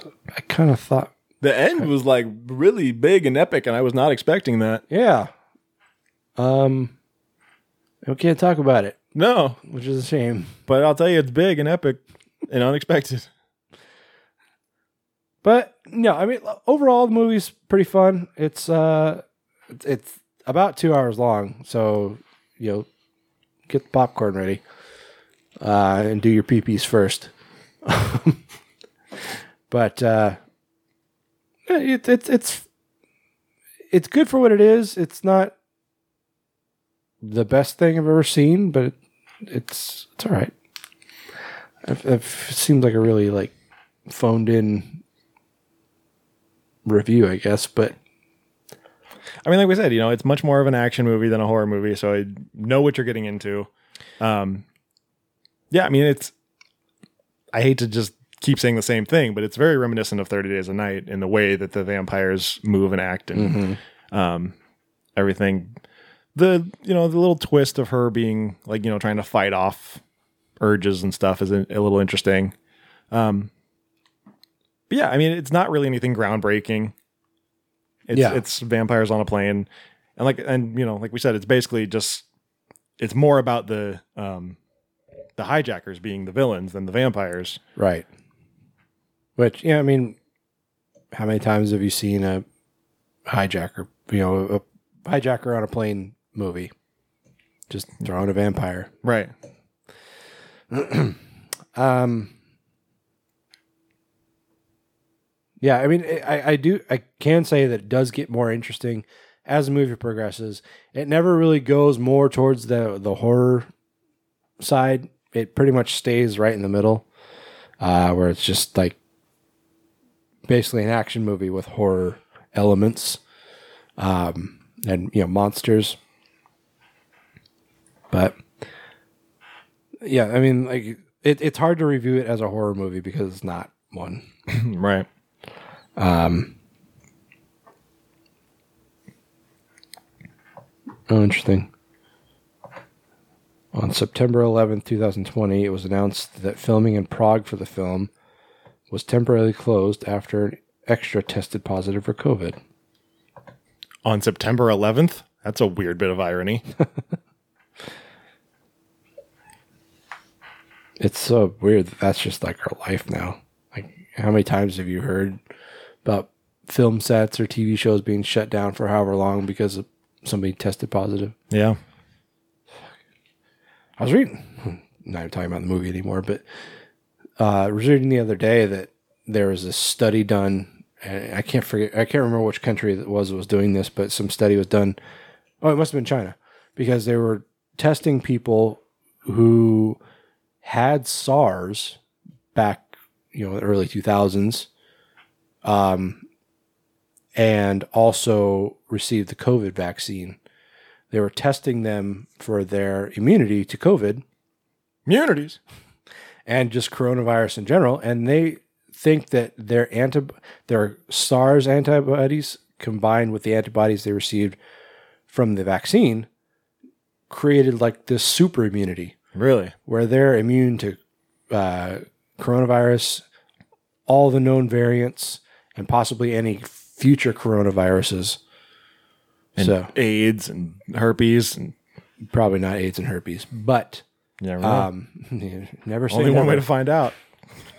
Well, we learned never say never. Know, We learned that today.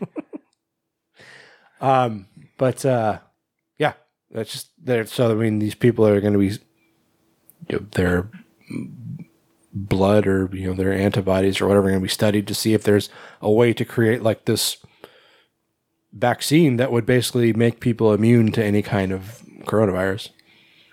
So That'd be nice. that, that would be nice. Then we would just have to convince people to take it. Also, you know, I don't play into the whole c- uh, conspiracy theory that oh, coronavirus was created in a lab or COVID was created in a lab in China and uh, released on the world to you know crash the world's stock markets and blah blah blah and all the other conspiracy bullshit. but it does seem strange that these studies were being done in China and they're talking about oh, maybe we can create a you know a, a permanent immunization. Yeah, China's just smart. They are. They're smarter than us. They're so much smarter than us. They already have bullet trains, and we're like, well, what if we build a train that can go eight miles an hour? What if we built a light rail that took us fucking 20 years to build? yeah, and meanwhile, they're like, yeah, we uh, last weekend we built a bullet train that goes a thousand miles an hour. What did you do? what did you do with your summer vacation? Like it's literally no big deal. I don't know what you guys are doing. Like we, you could go from Japan to Russia in two hours. Japan. O- Over the water. Yep, that's how good they are. It goes so fast it floats on water. Like like Dash from The Incredibles. And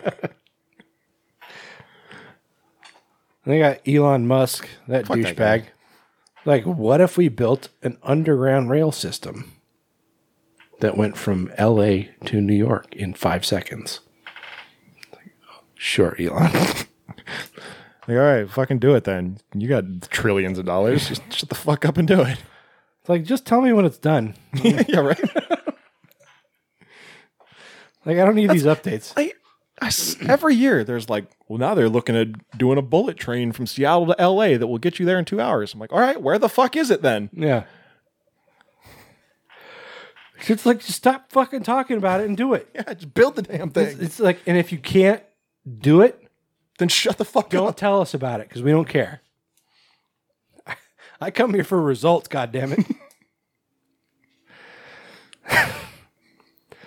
Blood Red Sky. no, it's it, it's a fine film. Uh, a horror, it's not, um, but it's it's it's fun to watch. I guess. Um, I wish it wasn't so long. Mm-hmm. Um, it makes it. It was difficult to watch, especially with an infant, you know, next to me. Yeah.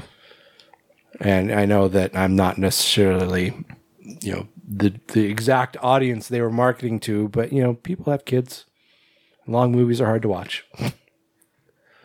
I was glad that it was dubbed because if I would have gone in unknowingly into a um, subtitled movie after putting a moratorium on those myself, I would have been very disappointed in myself. Yeah. Myself. All right, so number. I'll give it a six. Yep, that's exactly what I was thinking. Well, how about that? Who would have thought of that? Probably lots of people. We agreed way too much. Maybe that's why Jason put us on all the uh, same panels. All right, moving on. Uh, we're going to talk about a new movie out of Britain in it. Out of England, isn't it? Uh, it's called Censor. This depiction is dangerous. Come on, Enid. I'm cutting it.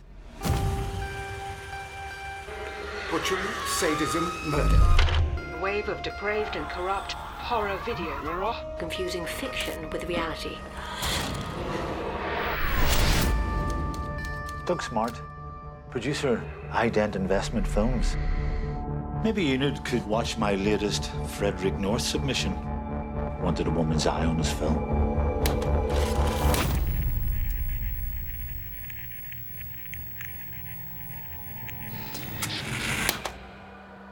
There's this actress.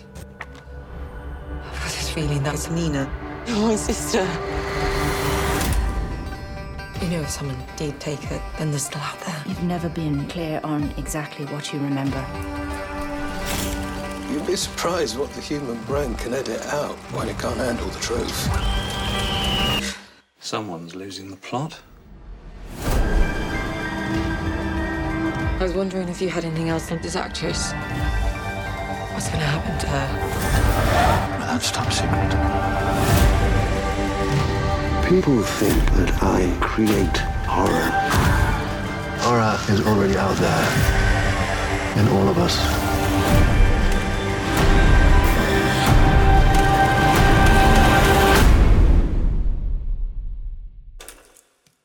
You sound like you're from London.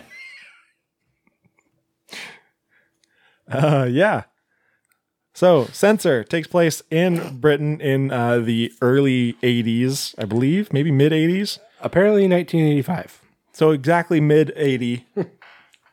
the mid 80s. The middle of the 80s, smack dab. Uh, this was the VHS era of the Video Nasties, which, if you're not familiar, the Video Nasties were a series of movies that were deemed too inappropriate for audiences. Uh, this this board In, in England. in England specifically, yeah. Or Um, the UK, I guess. uh, this this board, uh, I don't remember. Madeleine Albright's like, oh, you can't watch these movies. Oh, you should sip tea instead. Fucking Albright. Bitch. the Iron Bitch. That's what they should have called her.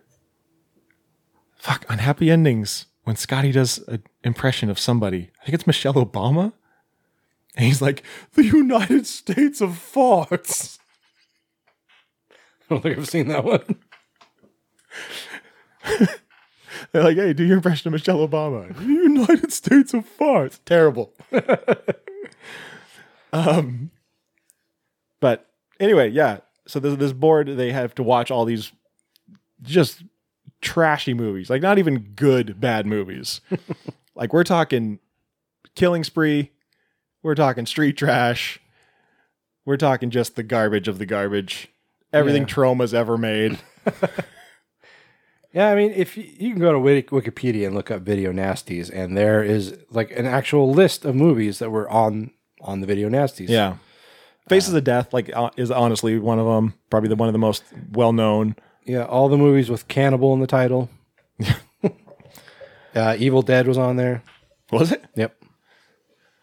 Uh, so Censor focuses on uh, Enid, who is she works for the, this board, and so she has to watch these movies literally all day, and she, you know, it's it's not just a pass fail. There's she says, you know, if they cut this, this, this, and this, then we'll pass it. Otherwise, we have to fail it. Which is basically like what the MPAA does now. More or less. Actually, Um, is it? Side note: Is this just is it just called the MPA now? Is it? I feel I saw. What they take out? America? Go uh, well. Like, I I was watching a video or a movie trailer, and you know how they have the rating at the beginning. I saw MPA. Hmm. Motion Picture Association. Did they did they really drop America? I guess. Unless it's always been called that and they just decided to go by that rather than MPAA. But everyone always knew it as MPA. Yeah, the MPAA was founded as a motion picture producer, motion picture producers. It stopped being known as the MPAA in 2019. Okay, well there we go. Um, in Brit in England, it's now the British Board of Film Classification. I believe at in the 80s it was like the British Board of Film Censorship, and they were like, "Well, that's aggressive." um, but so Enid, she, it's it's funny because she's having this conversation with one of her coworkers, and she's like, "The tug of war with the guts is fine, the decapitation is fine." But the eye gouging, that's where I draw the line. Yeah, she's like, I even left s- most of the genitals in it, but this has to go. Yeah, the eye gouging of all things. Like the fact that she specifically says the tug of war with the intestines is fine, but it's the eye gouging because it's too realistic, she says. Right. Yeah, and that's that's what their concern was. Not so much what was actually on the screen, just how real it looked. Yeah. Fucking Brits, man. their heads are so far up their asses back in the day. But so yeah, she watches these movies all day, uh, and she she's very meticulous about it. And she's got you know like the one coworker that I was just talking about that she talks to. He's you know kind of laid back and he's like, whatever, dude, it's cool. um, and then she has another coworker that's just like, doesn't this bother you? Like having to watch these rape scenes and murder scenes and stuff like that. And she's just like, you know, I just I take myself out of it and I just watch it from a uh, neutral perspective Yeah. and just focus on what needs to be removed and et cetera, as opposed to just letting it affect her. Yeah, I was like watching this. I'm like, this would be a good job. Just sit around and watch horror movies all day. But then I realized I'd be terrible at it. Yeah, you'd be like, "Yep, good, good, Looks good, to me. like Which, you know, you'd be like, was this one scene where like the guy got his throat ripped out? The boss like that needs to go. You'd like, no, it was awesome. I just thought you might want to know about it in case you wanted to watch it. I got it on and screening right now. If you want to check it out, I paused it. I don't know how they do it, but it looks awesome. um, But the bad judgment actually, how how important the judgment is, comes up later on in the movie. yeah, uh, they find out that this person uh, killed his family, right? Yeah, and ate their faces because I mean they connect it to this movie that uh, Enid let through, where Right. somebody kills people and eats their faces, and she was like, you know, well, there was extensive cuts, but apparently the the one thing was not was not cut. Right. Um. So yeah, that kind of gets in her head. Uh, but she doesn't lose her job. But she's kind of you know, your ass is on the line. Right. But so she goes and she watches this movie. Um, I guess before that, we get this kind of set up where she goes and has dinner with her parents, and they give her this death certificate that they had just recently signed because I guess her sister had disappeared many years ago when they were children. Right. And they've been looking for her this whole time, and the parents are ready to just kind of move on and declare that she's dead. But Enid is like, I refuse to acknowledge that. I'm, I'm still going to look for her. I, I believe she's out there somewhere. And so, you know, that's kind of weighing on her shoulders. Mm-hmm. And so she watches this movie for work called Don't Go to the Church or Don't Go in the Church. Don't go in the church. Yeah. And it's about these two girls in the woods, and one of them gets killed. And this feels a lot like what happened. I, we learn now that this is kind of, you know, she gets these flashbacks to what happened with her and her sister. Right. Is they were out in the woods and this guy abducted her sister. And so this really kind of like really fucks with her head with everything else going on. And she looks at the box and she's looks at this actress in the movie and she's convinced that this actress is her sister. Mm. And so she shows it to her dad and her dad's like, "No, this is the we've we've been through this before. You have to stop. Like she's she's gone. This is not her." And she, she's like, "You you know, you always discount me. You don't listen to me. Just just look at the box and tell me that's not her." And her dad just like, "No, it's not it's not her. You're holding on to something that's not there." Yeah. But so she starts going down this rabbit hole. She finds the director. Actually, the, the producer of the movie actually comes to her office. He's played by uh, played by Michael Smiley, best known as Tyres from Spaced. Right? That's what he's best known for. In our world. yeah, it's how I best know him. Um, what did you say? He's a funky disco sandwich? No, funky. Uh, he's a um, fun sandwich with ecstasy bread. Um, Just wish I could control these fucking mood swings. God, he's so good. he's so funny. He's not funny in this. No. He's I mean, well, there's kind of a dark comedy to him, but it's uh it's definitely dark. Right. But yeah, so she goes to him and she says, you know, I need to need to know more about this director. What other movies has he done, et cetera, et cetera. She also goes to a sketchy little um, video store and is basically just like, hey, look, I know that you're renting or selling the video nasties. Yeah. What do you know about this director? And so she finds out that he's actually filming a sequel to Don't Go in the Church. Yeah, still don't go in the church. Is- Wait, is that what it really was called? Keep not going in the church. Uh, you know that you know that church you weren't supposed to go into? Still don't go in there. I think it's just called "Don't Go in the Church" too. That'd make more sense. That Yeah. that fits better on the box. But she literally just goes to the filming location. She's like, "I'm here for the movie," and they're like, "Okay, let's get you in wardrobe." Um, yeah, that's about as far as I can go without starting to give stuff away. But basically, she's just going through all this stuff, and she's kind of, um, you know, while dealing with having to watch all these horrific events, and while she says they don't bother her and they don't affect her, uh, you know, her personal life would kind of beg to differ because even if this is her sister, she's just so like adamant and so um so aggressive about it even with everyone telling her she's wrong, she's just like, no, I gotta gotta go check it out. yeah. It's fucking weird, man. It was weird. It it got a lot weirder. Like towards the end, it started like doing different camera tricks and stuff. Where I was just like, "Whoa, hang on, what's going on now?" I honestly I lost track of the movie a few times. mm-hmm. Um, There's parts that feel like dreams, and you're not sure if they're dreams or if they're real. Yeah, Yeah. It, it it gets it gets a little little out there, and it's just like and I'm like, is this supposed to be like one of those like here's why you shouldn't watch horror movies because they fuck you up kind of films? it seemed that way. Um, but it's just like But like making a horror movie about the dangers of horror movies is a weird flex. yeah, it's weird. Yeah, path to take, but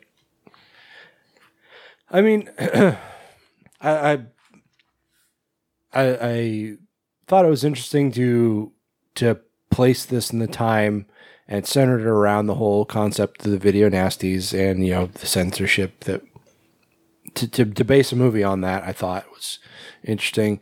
Um, a lot of this movie seemed like it was like this this highbrow Yeah, it's this is kind of that horror. elevated horror A24 stuff. Which I get so fucking cringy when I watch this shit. yeah.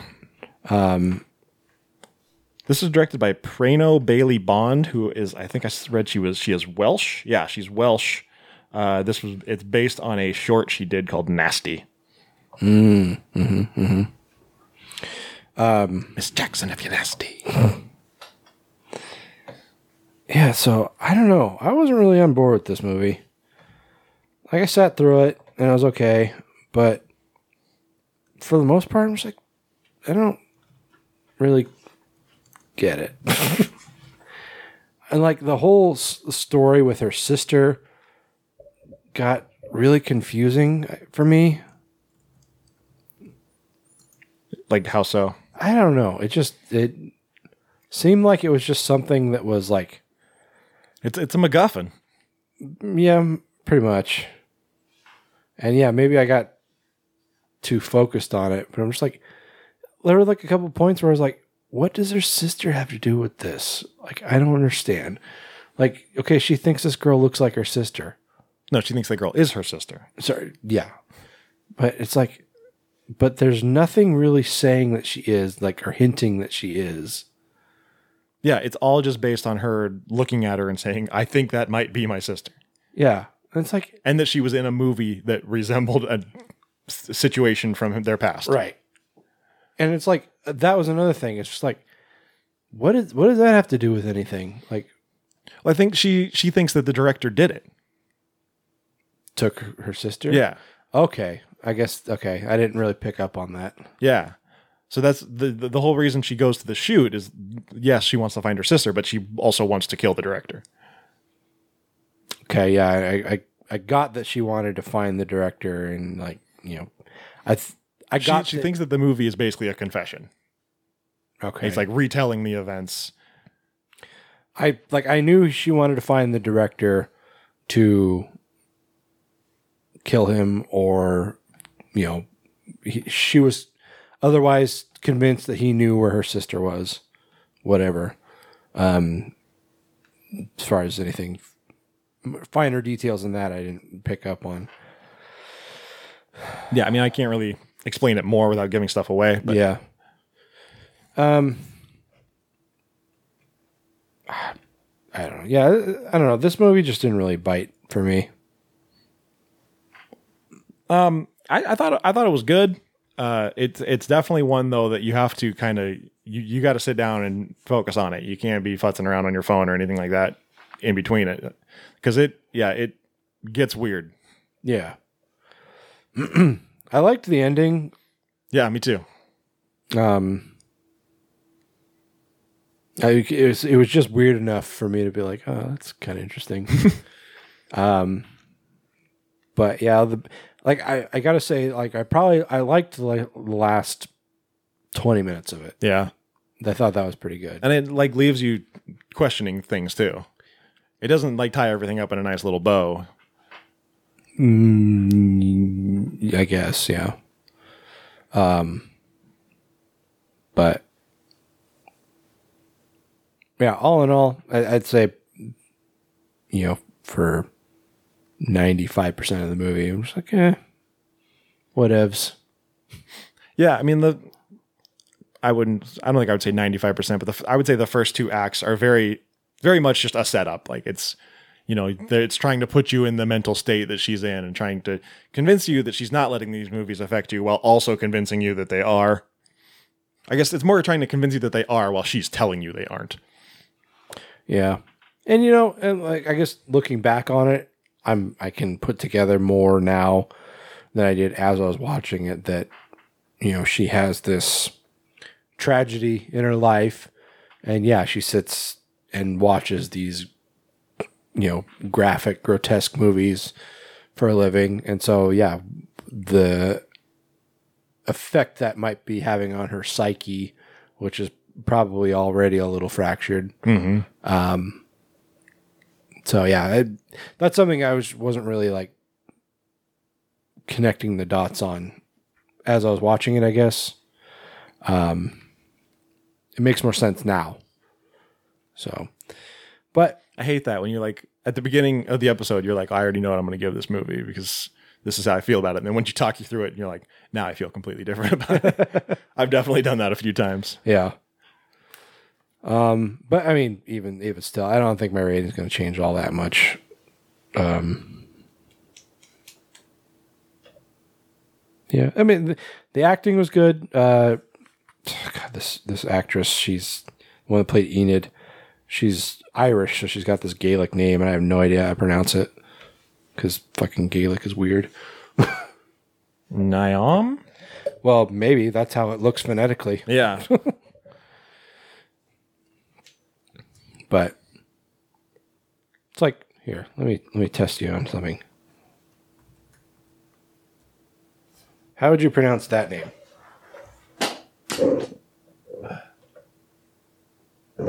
Sealbon? shaban Okay. i mean that's one of the less weird ones Yeah.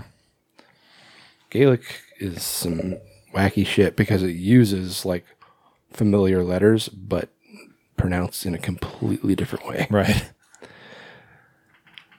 Um, anyway, but yeah, she she did uh, she did well. Um, Yeah. She, I mean, she's very reserved, very mousy, yeah. gets the job done. Um, and I mean, you know, a lot of other people in the movie were really just background players. Most of this movie centered around her. For sure. Yeah. So to comment on their And, and Michael Smiley was also a very major player in the whole Yeah. thing. no, he's not. He's not. he, wa- I, I think.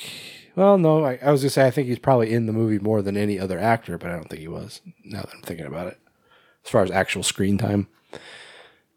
Um, but yeah, I mean, the rest of the cast was really just background, so to comment on their acting is a little difficult. Yeah.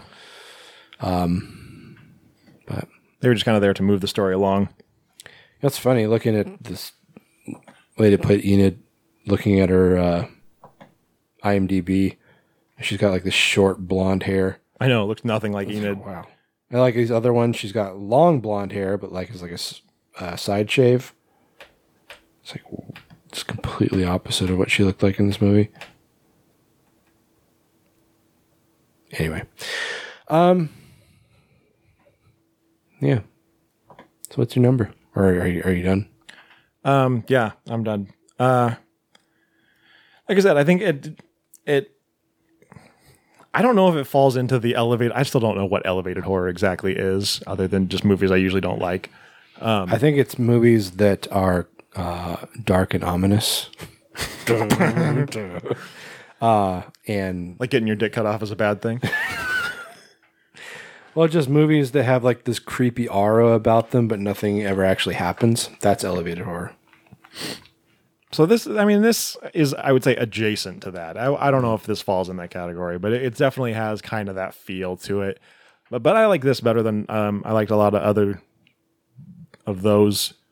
Um, It's like elevated horror is any movie where you or afterwards you're like, oh, I'm so unsettled. I'm so unsettled right now. I'm gonna give this a seven.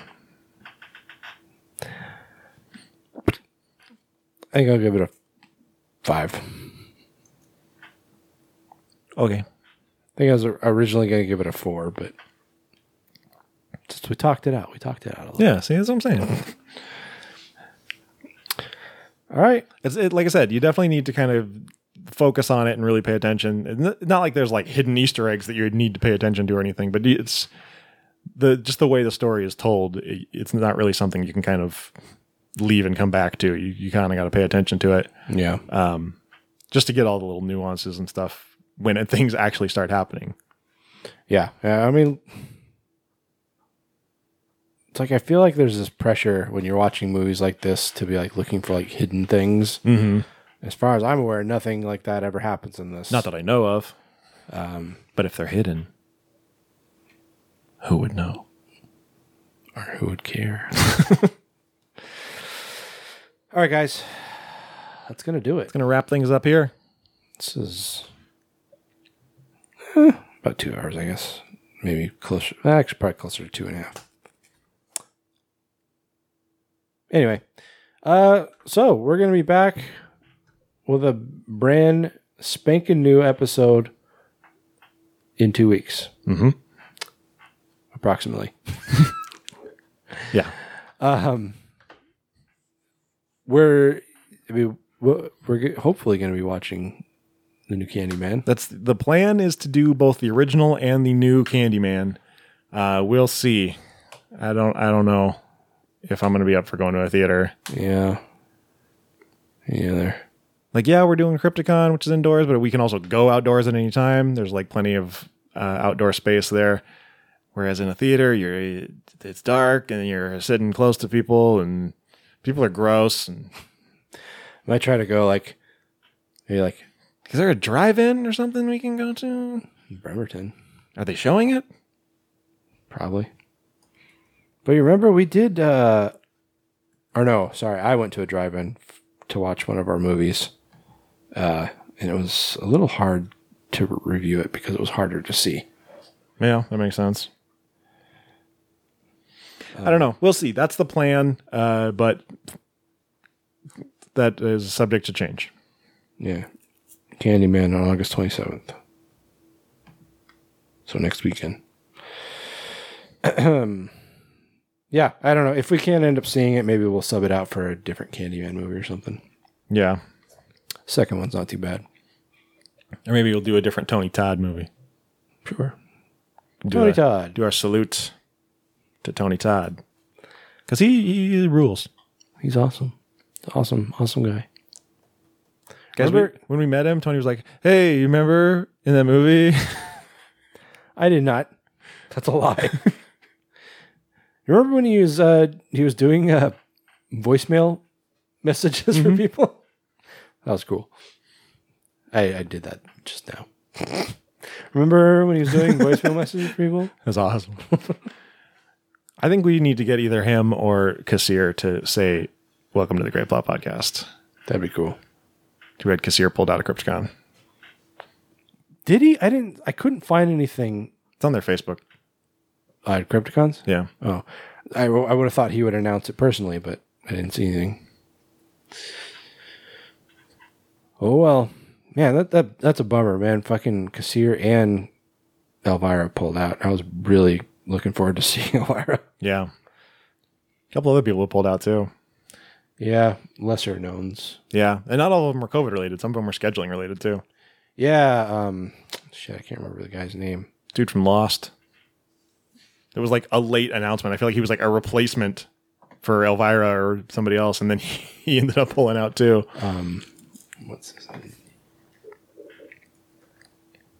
I'm not sure if we're talking about the same person. Um, I don't know, but this is great podcast. Jeremy Davies. Yeah, yeah. Okay. I did not know he's in Lost. But it's fine because Billy Zane will be there, so Tony can gush about how beautiful he is. Billy, I'm coming for you.